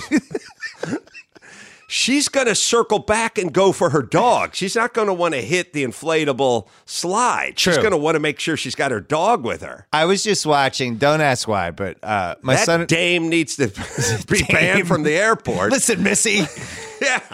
My son and I were watching Amityville Horror with James Brolin. Yeah. Which I still feel like is one of the great horror movies of all time. It's also terrible. Oh, but yeah. And he slowly goes insane during the movie from the house. Sure, the house drives insane. Nobody ever makes the larger connection that, 5 people were shot to death in this house a year ago. Maybe there's something wrong with it. About 2/3 the way through the movie, they figure out that the gateway to hell is in the basement. They still don't move. Right. And he's unraveling, losing his mind, and finally almost ends up killing the family, snaps out of it. Blood starts coming out of the stairs, goo's coming out of the toilet, and they're like, "We got to get the fuck out of here." Like, they're gathering the kids. They're just sprinting out of this house before it kills them. They're in the van. They're about to leave, and they're like, "What about Larry? Larry the black lab." Mm-hmm. And all the kids are looking at him like, "Dad?" Gets out of the car. He goes to get That's Larry. Right. Goes into this house that is combusting, has the gateway to hell, has blood goo coming out of the walls. Larry!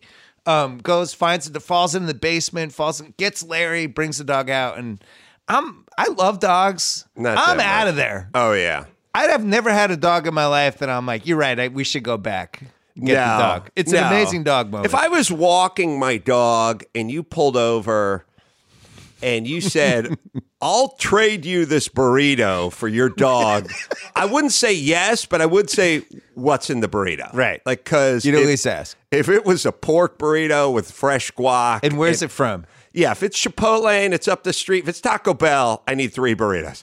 If it's Chipotle, I would ask. I'm not saying I trade. I'm just saying I was asked. Yeah, I got a good Brolin story for you. Here's why. Well, you and Josh... Oh, yeah. Oh, no, this is a James. But, I mean, you and Josh, we've gone a couple around. You've hung out with Josh. He's a fun guy. Here's how I know we're doomed when it comes to the whole climate change thing. Yeah. Okay. He lives in Malibu with Babs, right? Barbra Streisand is very much invested in the movement, climate change and recycling and all the ozone and the Green New Deal. She's very much invested in that. I like when people are invested in that, but then they also fly by private plane. Yeah, and they also live in like 16,000 square feet, which is like probably burning a few kilowatts, but she's into the movement. He came to do my podcast. He goes, when we were done doing the podcast, he goes, you're a car guy, right, Adam? I go, oh, yeah, I'm a car guy. I showed him all the Newman race cars and everything in the other shop. He goes, well, check out what I got. He's driving a fully loaded 2016 Ford Raptor. The Ford Raptor's basically a trophy truck, like 500 or 1,000 miles of Baja 500 trophy truck, just street legal. And then he goes to me, I got the 2016. And I said, well, why didn't you get a new one? And he goes, oh, because after 2016, they switched to a turbocharged V6. This has the V8 in it. And I'm like, oh, it burns more fossil fuels. Like the guy who's married to Babs couldn't even drive an off-road truck. First off, nobody needs that off-road truck in Los Angeles. True. But he's still driving an off-road truck, and he's driving the one with a naturally aspirated V8 in it, which gets much worse mileage than the V6 with the turbo. I have a Jeep question for you. Yeah. So those... what are those Land Rovers from 90, the Defenders yeah. From like 94, 95, 96, 97. And they're like impossible to find online. They only made a few of them. Jeeps that basically become convertibles, but they're sturdy. Right. And then the Jeep Wrangler has tried to make their version of this, but it's not like the Mac Daddy version. Right. Why hasn't one of these companies made the Mac Daddy Jeep? There's awesome version of those. There's a lot of aftermarket companies you could bring your stock Jeep to and have it done. But why do I have to do that? Why doesn't Jeep do it? Why can't they just make like an awesome one? Well, why does everyone have to soup these up? This is my car question of the day for you. Okay. About 15 years ago, VW came out with like the Phaeton or something, a VW, and it had Phaeton. Yeah, I think it was called the Phaeton. And it was like a sounds like a new casino. It was like a W12 cylinder motor in it, and it was like $100,000. And it was probably 2005 or 7 or something like 04, that. I see. What's that? I see 04 here. 04, right. And the sticker price was like $97,000, and nobody would pay $97,000 for a VW. So that was it. That's our answer. So they go, who's going to pay $104,000 for a Jeep? Because so many people are into the brand. You know what I mean? The label. So Genesis just became Genesis. They're not Hyundai Genesis anymore. They're just Genesis because they realized the Hyundai was holding them down. Throwing people off. Right. So your answer is probably Jeep doesn't think they can make their money back on $107,000 Jeep, but Jeep can sell a $46,000 product, and then you can take it somewhere and pay them $55,000. That makes sense. I knew you'd be able to explain that to me. How many cars are you up to these days? I have 12 Paul Newman race cars now, and I'm up to, I don't know, maybe 25 or something, 20, 25 overall. This is like, you could have just bought like baseball cards, and it would have just been so much easier. Instead, you have these cars that are super expensive and you have to store in various places. Mm-hmm. But this is like this whole market that it's you and like 9 other people are at this whole other level of car collecting. I can't imagine anyone has more Paul Newman cars than you. No, I don't think anyone has more. I don't think anyone has 3 Paul Newman cars. But... I drive them. I mean, I race them too, so I get to drive them. At what point do you have to retire from racing? Because I feel like my reflexes, I turned 50. I feel like my eyesight and you remember, I'm one of the world's great drivers. What? I don't know. You saw me in action. We drove home from Vegas. You made it in 3 hours. Yeah, I'm one of the great ones. But now I feel like I'm past my prime. Well, Newman drove until he was like 82. Like he was able. It's really ironic that I have all these Newman cars, but he drove 82? Until 82. It was on the side of his car. What ends up happening is what you lose a little in reflex and eyesight, you kind of gain in experience. So I don't know. In a weird way, it's like, I guess it's like being a quarterback when you're 36 or something. Like you kind of lose the legs a little bit, but or you 43 in Brady's case. Or Brady case, but you know the game better. Yeah, like there's an element of that makes sense. There's an element of like knowing the game better. Speaking of Brady and football, we're now a couple years into this Rams-Chargers experience, mm-hmm. and you're a Rams fan, mm-hmm. although you're really a fan of whoever you gambled on that week. Yeah, but. I like the Rams. We're building up out here. Yeah, you're a legit Rams fan. But they're building this giant stadium that looks like it's going to end up costing like $6 million. It's like I think I heard it was like 2 point something billion. No, that's what it was supposed to be. Oh, that's but what now it was supposed we're up to toward five. Oh, right. Because it was way more expensive than they thought. Right. The weirdest part of this whole thing is that the Chargers are involved. Mm-hmm. It's like people don't care about the Clippers, but at least they're relevant because they've been here a while, and it's an NBA team now. They have Kawhi. The Angels, they're in Anaheim. There's like Angels fans are just different than Dodgers fans. It makes sense, the delineation of those two things. The Kings and the Mighty Ducks, same thing. In this case, I don't know what the roadmap for success is for the Chargers in Los Angeles, where you barely have enough fans for the Rams. A lot of the people like the Raiders. Most people are transplants, which you invite over to your house every Sunday to watch football, and everybody's rooting for a team that's not an LA team. Literally. What is the path to success for the Chargers? If they hired you and they were like, please help us out. How do we win in LA? What would you tell them? First thing, they just dealt Rivers, or Rivers is going to go somewhere. Yeah. Man, the worst thing that could happen to your team is to get that quarterback who's good but not great, and he's just there for 13 lackluster. Like Matthew Stafford. Yeah, just wins enough to never bench him or deal him, never wins any playoff games, never goes to the show, but you can never really get rid of him because he's putting up numbers. You're like Noah Wiley on ER. Yeah, yeah. He can't be the lead of the show, but... Yeah, much better to flame out, Ryan like Clooney. Leaf. Yeah, just flame out or go Clooney, but don't just hang out and put up decent stats. Do you think if they got Brady, it would change how people cared about the Chargers in LA? Because I actually don't think people would care. No, I've been around long enough to remember when Namath came to the Rams. Oh, yeah. And man, was he broken down. Yeah, he was totally broken down at that point. And it's just like, yeah, we know the name. But also, the thing about sports is you don't get to coast very long on your reputation. It's like pushing a car with four flat tires. It's just like all Brady would have to do is have two games in a row where he threw three picks, and it's like it's immediately over. Who cares? They'd be calling for whoever the next kid is to come up off the bench.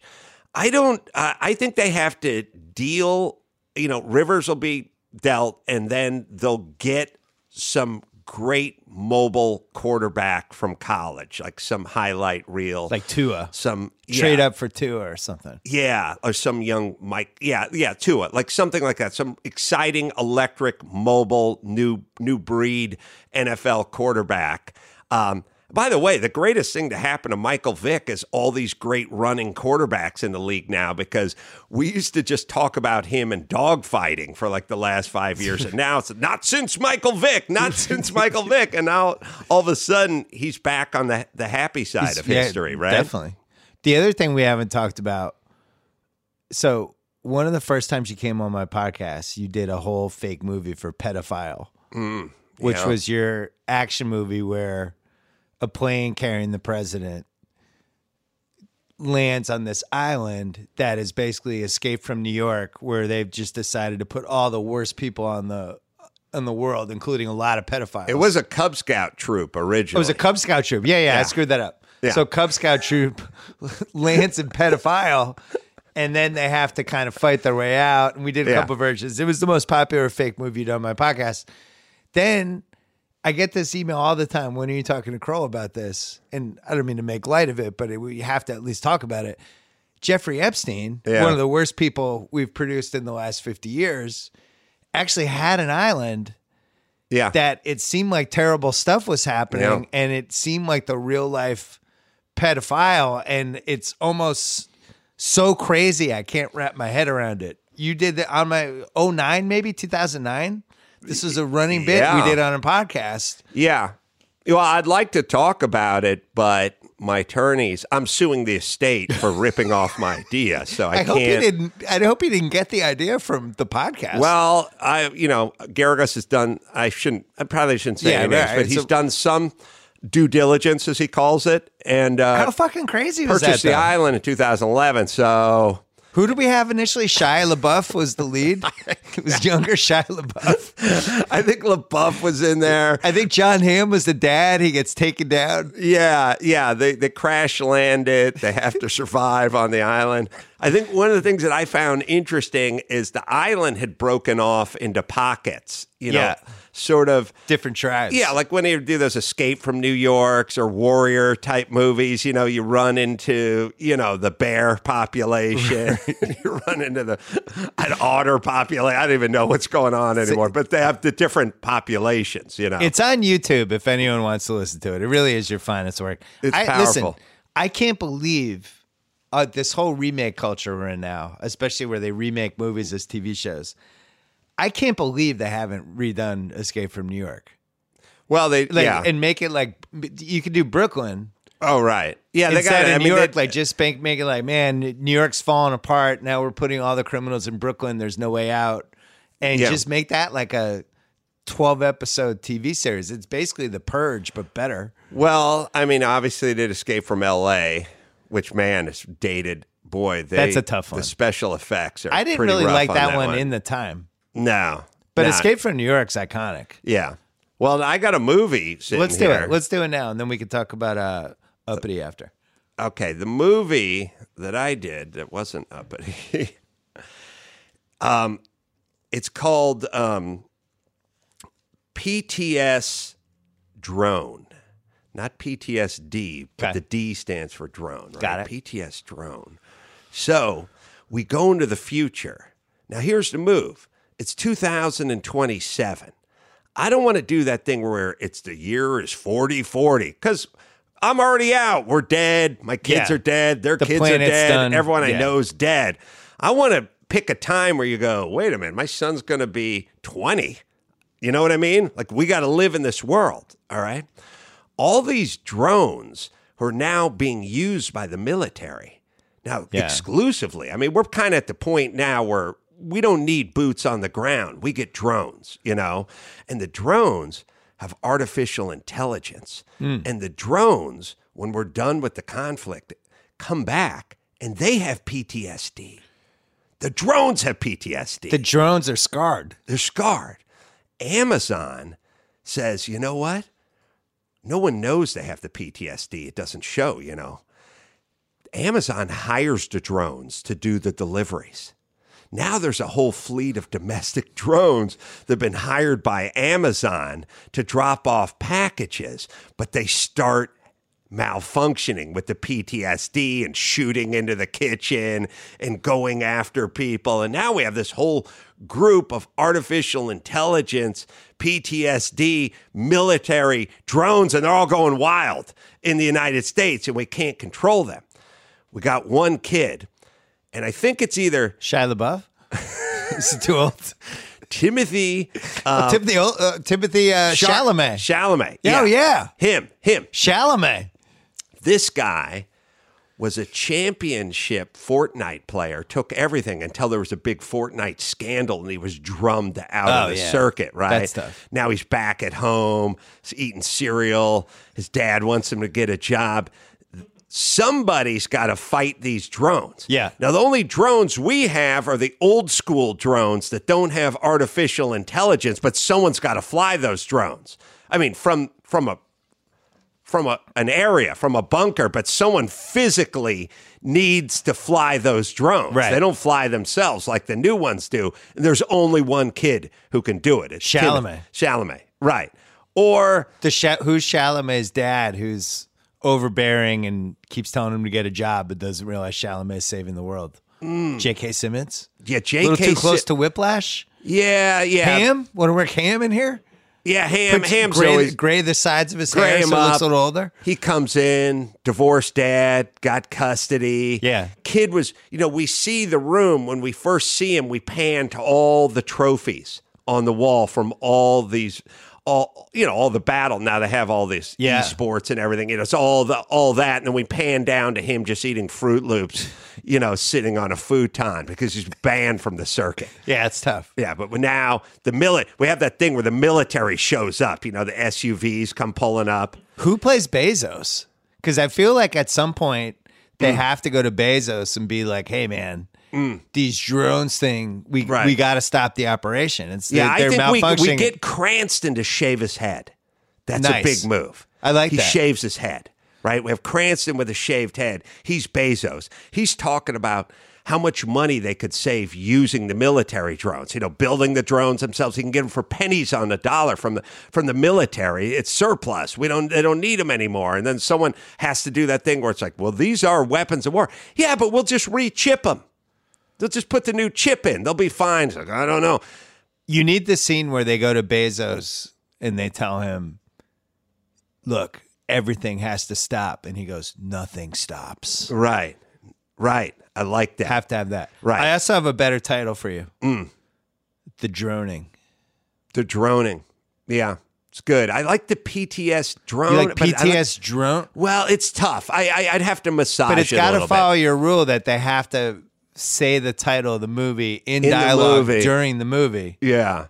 So we have the scene where the blacked out Chevy Suburbans all pull up to the apartment with Ham answers the door.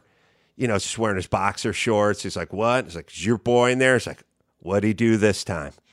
Is he in trouble?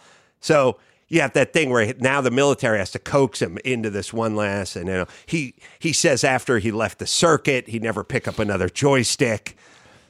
At some point, they pull him to the bunker, you know, in Cheyenne Mountain, you know, right inside the bunker, and he can run, has a whole fleet on his. I think we need a voice. I think the drone... Morgan Freeman? Needs a voice. I was thinking that thing, but I was thinking a little more Jaden Smith. Like Will Smith's younger. Kids, like a younger, sassy, urban kind of thing. Maybe somebody with a high social media profile. Yeah, talking back, you know, that kind of thing. Of course, we got to clear this all through China first. You know, so you want to call this PTS good. Drone? Well, that's the working title. That's the working title. But I don't know how they say that in the dialogue, though. Yeah, yeah. Well, maybe we have it for the slug line. Like maybe we do the droned, and then at the bottom we go post-traumatic stress drone or something like at the bottom. You know, that's at the bottom of the poster. Are you the most jealous of The Purge of any movie that somebody actually made that we could have just thought of on a podcast? It's really like, I'm kind of mad. We've spent so much time together over the years. I'm mad we didn't come up with that. The sad part about all our 24 hours, all crimes are legal. It's like all the stupid ideas. The problem with all the stupid ideas is when you sit around with the guy who makes Fast and Furious and Hobbs versus Shaw, and you go, Grand Theft Submarine. That's where the Soviet sub pulls up to Pebble Beach, and there's cars on the lawn that are millions and millions of dollars, and it's a former Soviet sub, and it's been commandeered by like some, you know, black market guys, and they were going to load them all up, and he just sits there and goes, yeah, that would work. Right. You like, can do that. I'm like, you're like Under Siege crossed with Tin Cup. Yeah, that's right. Crossed with toy soldiers. That's like, right. Okay. Yeah, I didn't do this with you, but I did half-baked ideas with Kevin Wilds. Used to come on my old podcast, and we do these ideas that were like halfway there, not totally there. And I had a whole idea about leap year, which is every 4 years. Right. Every leap year, there's no the police disappears for a day, anything can happen. Well, that, yeah. So I said that in 2013. Then the purge happened in 2015. I have no idea if leap year affected the purge. Because it's basically the same idea. Yeah. I don't know if I should get the attorneys involved. I mean, obviously, as part of the lawsuit, you know, Epstein was probably listening. You know, he listens. I don't say he did it because of it, but it seems that there's things that indicate he may have. Can you talk about your new documentary? Oh, yeah, Uppity. It's on Netflix as we speak. Oh, we got three movies on Netflix. We have Uppity, we have Shelby American, and we have The 24-Hour War, which is Ford v. Ferrari. So speaking of movies we made that they then made, we made the documentary The 24-Hour War like 4 years ago. And then that Ford v. Ferrari. It's the same movie. And also, we were working on Shelby, who was Matt Damon's character. Uppity's Willie T. Ribbs' story. It's the first black driver at Indy. And it's just a crazy story. It's like a Jackie Robinson story that nobody knows about. It's that, you know, people know about a lot of integration. I watched it. I learned a lot. My memory of him was just like, oh, yeah, that was the one black guy that raced cars. Right. Other than that, I didn't remember anything. But yeah, I mean, he was definitely a little more polarizing than I remembered. I didn't know anything about that world. The thing that it's interesting about Willie T is if you watch the doc, you're not. It's like it's unclear. Is it racism or is it because he was just a dude that didn't play by the rules? He didn't give any shit. Just did his own thing. Yeah, and that world. It's kind of a little buttoned down. Like they just, nobody would jump on the roof of their car and celebrate and do the Ali shuffle and stuff like that. It just, we didn't do that. They didn't do that. So some of the stuff is racism. And then some of the stuff is just, that's not the way we do things regardless of the color of your skin. And you don't really know. You have to watch it and kind of see. It's also. He's also alive, which helps. And you have a big interview with him in it. Yeah, he's in fine form, and he's just a great storyteller, and he's a powerful storyteller. And we met him when we were doing Winning the Racing Life of Paul Newman. So we're doing the Newman doc, and when we're doing the Newman doc, Willie was part of that story because Newman helped him get sponsorship to race in Trans Am. So we went out and interviewed Willie for the Newman doc, and then once we were done interviewing Willie for the Newman doc, we're like, this is our next doc. This guy, Willie T. Ribbs, super interesting story. Well, it's on Netflix. All you have to do is search Uppity. It's up there. It pops up. And you can go to Chassy, chassy.com, and get all these things in Blu-ray with all the extras and all the Shelby stuff. And we have them all there. So we have a whole racing website. All right. Now we've hit the point of the podcast. That's just for us, where we get to make fun of Mike August and Jimmy. Mm-hmm. I don't know where you want to start. You want to start Mike August? Yeah. So you travel. You've been doing way more stand-up. And you, Mike August, who is our longtime friend, who used to work for with Baby Doll Dixon, our agent, and then mysteriously stopped working for Baby Doll Dixon. We're still not sure what happened. Right. Now he's one of the guys that he's like your right-hand guy. He runs your whole little podcast empire, all that stuff. And you guys travel together. Yes. At dinner recently, he told us he moved like an hour and a half away for a bigger house, but then has an apartment here that he shares with a couple roommates so he can do all his Carolla stuff. Yes. And then we spent most of the dinner talking about that, trying to get more information. I still don't feel satisfied. He bought a house in Yorba Linda. Right, Yorba Linda. Because his family wanted like a yard. Yeah. He has to go back and forth all the time from, you know, here, the west side, where I'm at, Glendale and everything else, Yorba Linda. His former condo was in Toluca Lake, so he rented it out, but he rented it out to people who don't mind him living there at the same time.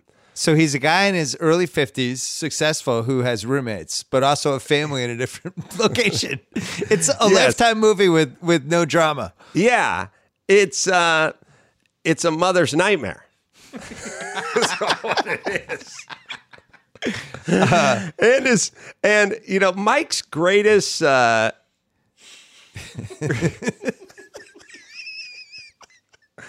Mike's greatest gift is eating almost everything all the time, just devouring food, because I travel with him and he goes ballistic.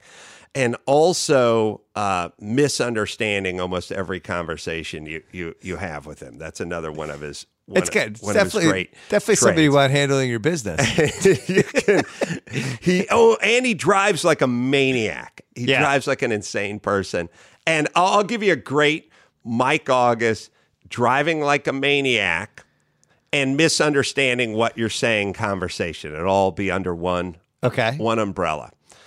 We were doing a show in, Minneapolis or something. I can't remember the city. We've been all over the country. And Mike, gets the rental car. And we're, staying out somewhere in the sticks. And it's, a 40-minute drive in. And the whole time we're talking, it's show starts at 8. We should roll into town at, 7. We'll eat dinner. And then we'll do the show, because after the show, everything's going to be closed. And so Mike's like, all right, well, we'll leave at 6:30. We'll get to the tent. We'll get there at 7. And then we'll eat dinner. And then the show's at 8. We'll do the show. And I said, okay, that's good. So I'll pile in the SUV. And Mike's driving like a maniac, as per usual. Mike has this thing where he doesn't think cops exist in other cities. You know that thing where it's I'm not going to drive that way in L.A. We got cops, but I'll go to Minneapolis or Baltimore and drive like an asshole. And it's police. Yeah, they have their own cops. It's not like the LAPD goes to Baltimore. They just have their own cops. They hand out their own tickets over there.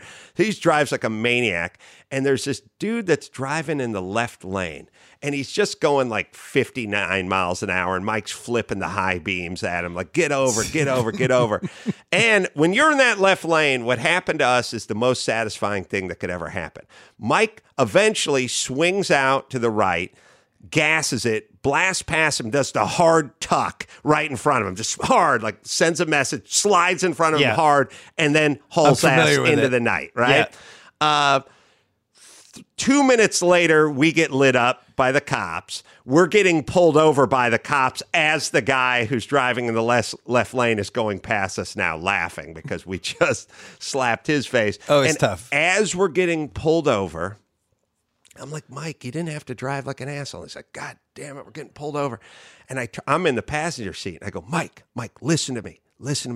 It's, because now it's 6:47 or something. I go, Mike, you're with Adam Carolla. We're going to town. Show starts at 7. Okay. We're running late. Show starts at 7. And he goes, show starts at 8. And then he looks back at the cop. And I'm like, of course I know the show starts at 8. Right. I'm trying to get your ass out of a ticket, you imbecile. We talked about going there to eat 5 times. Oh God, I got another great. Oh my God, I got another great eating story. The funniest part about that story is Mike gets the $380 speeding ticket, but it has you staying at the Red Roof Inn for $29. Oh, he doesn't understand the math of that. He won't book a hotel unless it starts with the word airport. That's his thing. It has to have airport in front, and then he'll consider booking us there. Yeah. I don't know. I think you have to be. I don't think Louis C.K. could travel the world with Mike. I think he'd be too upset. You guys are like an old married couple at this point. I have a high tolerance for. I grew up with my buddies in a constant headlock. Trying to pants me or giving a wedgie or. Eating stuff that had fur on it from the refrigerator from someone else's house that was 7 days old. I'm good. I can do Mike. I don't think most people could handle it. We got to make fun of Kimmel a little bit just because, he's listening to this entire thing. Well, listen, I don't want to undo any goodwill because I had Huey Lewis on my podcast last week. Oh my God. And of course the conversation turned to in praise of Kimmel.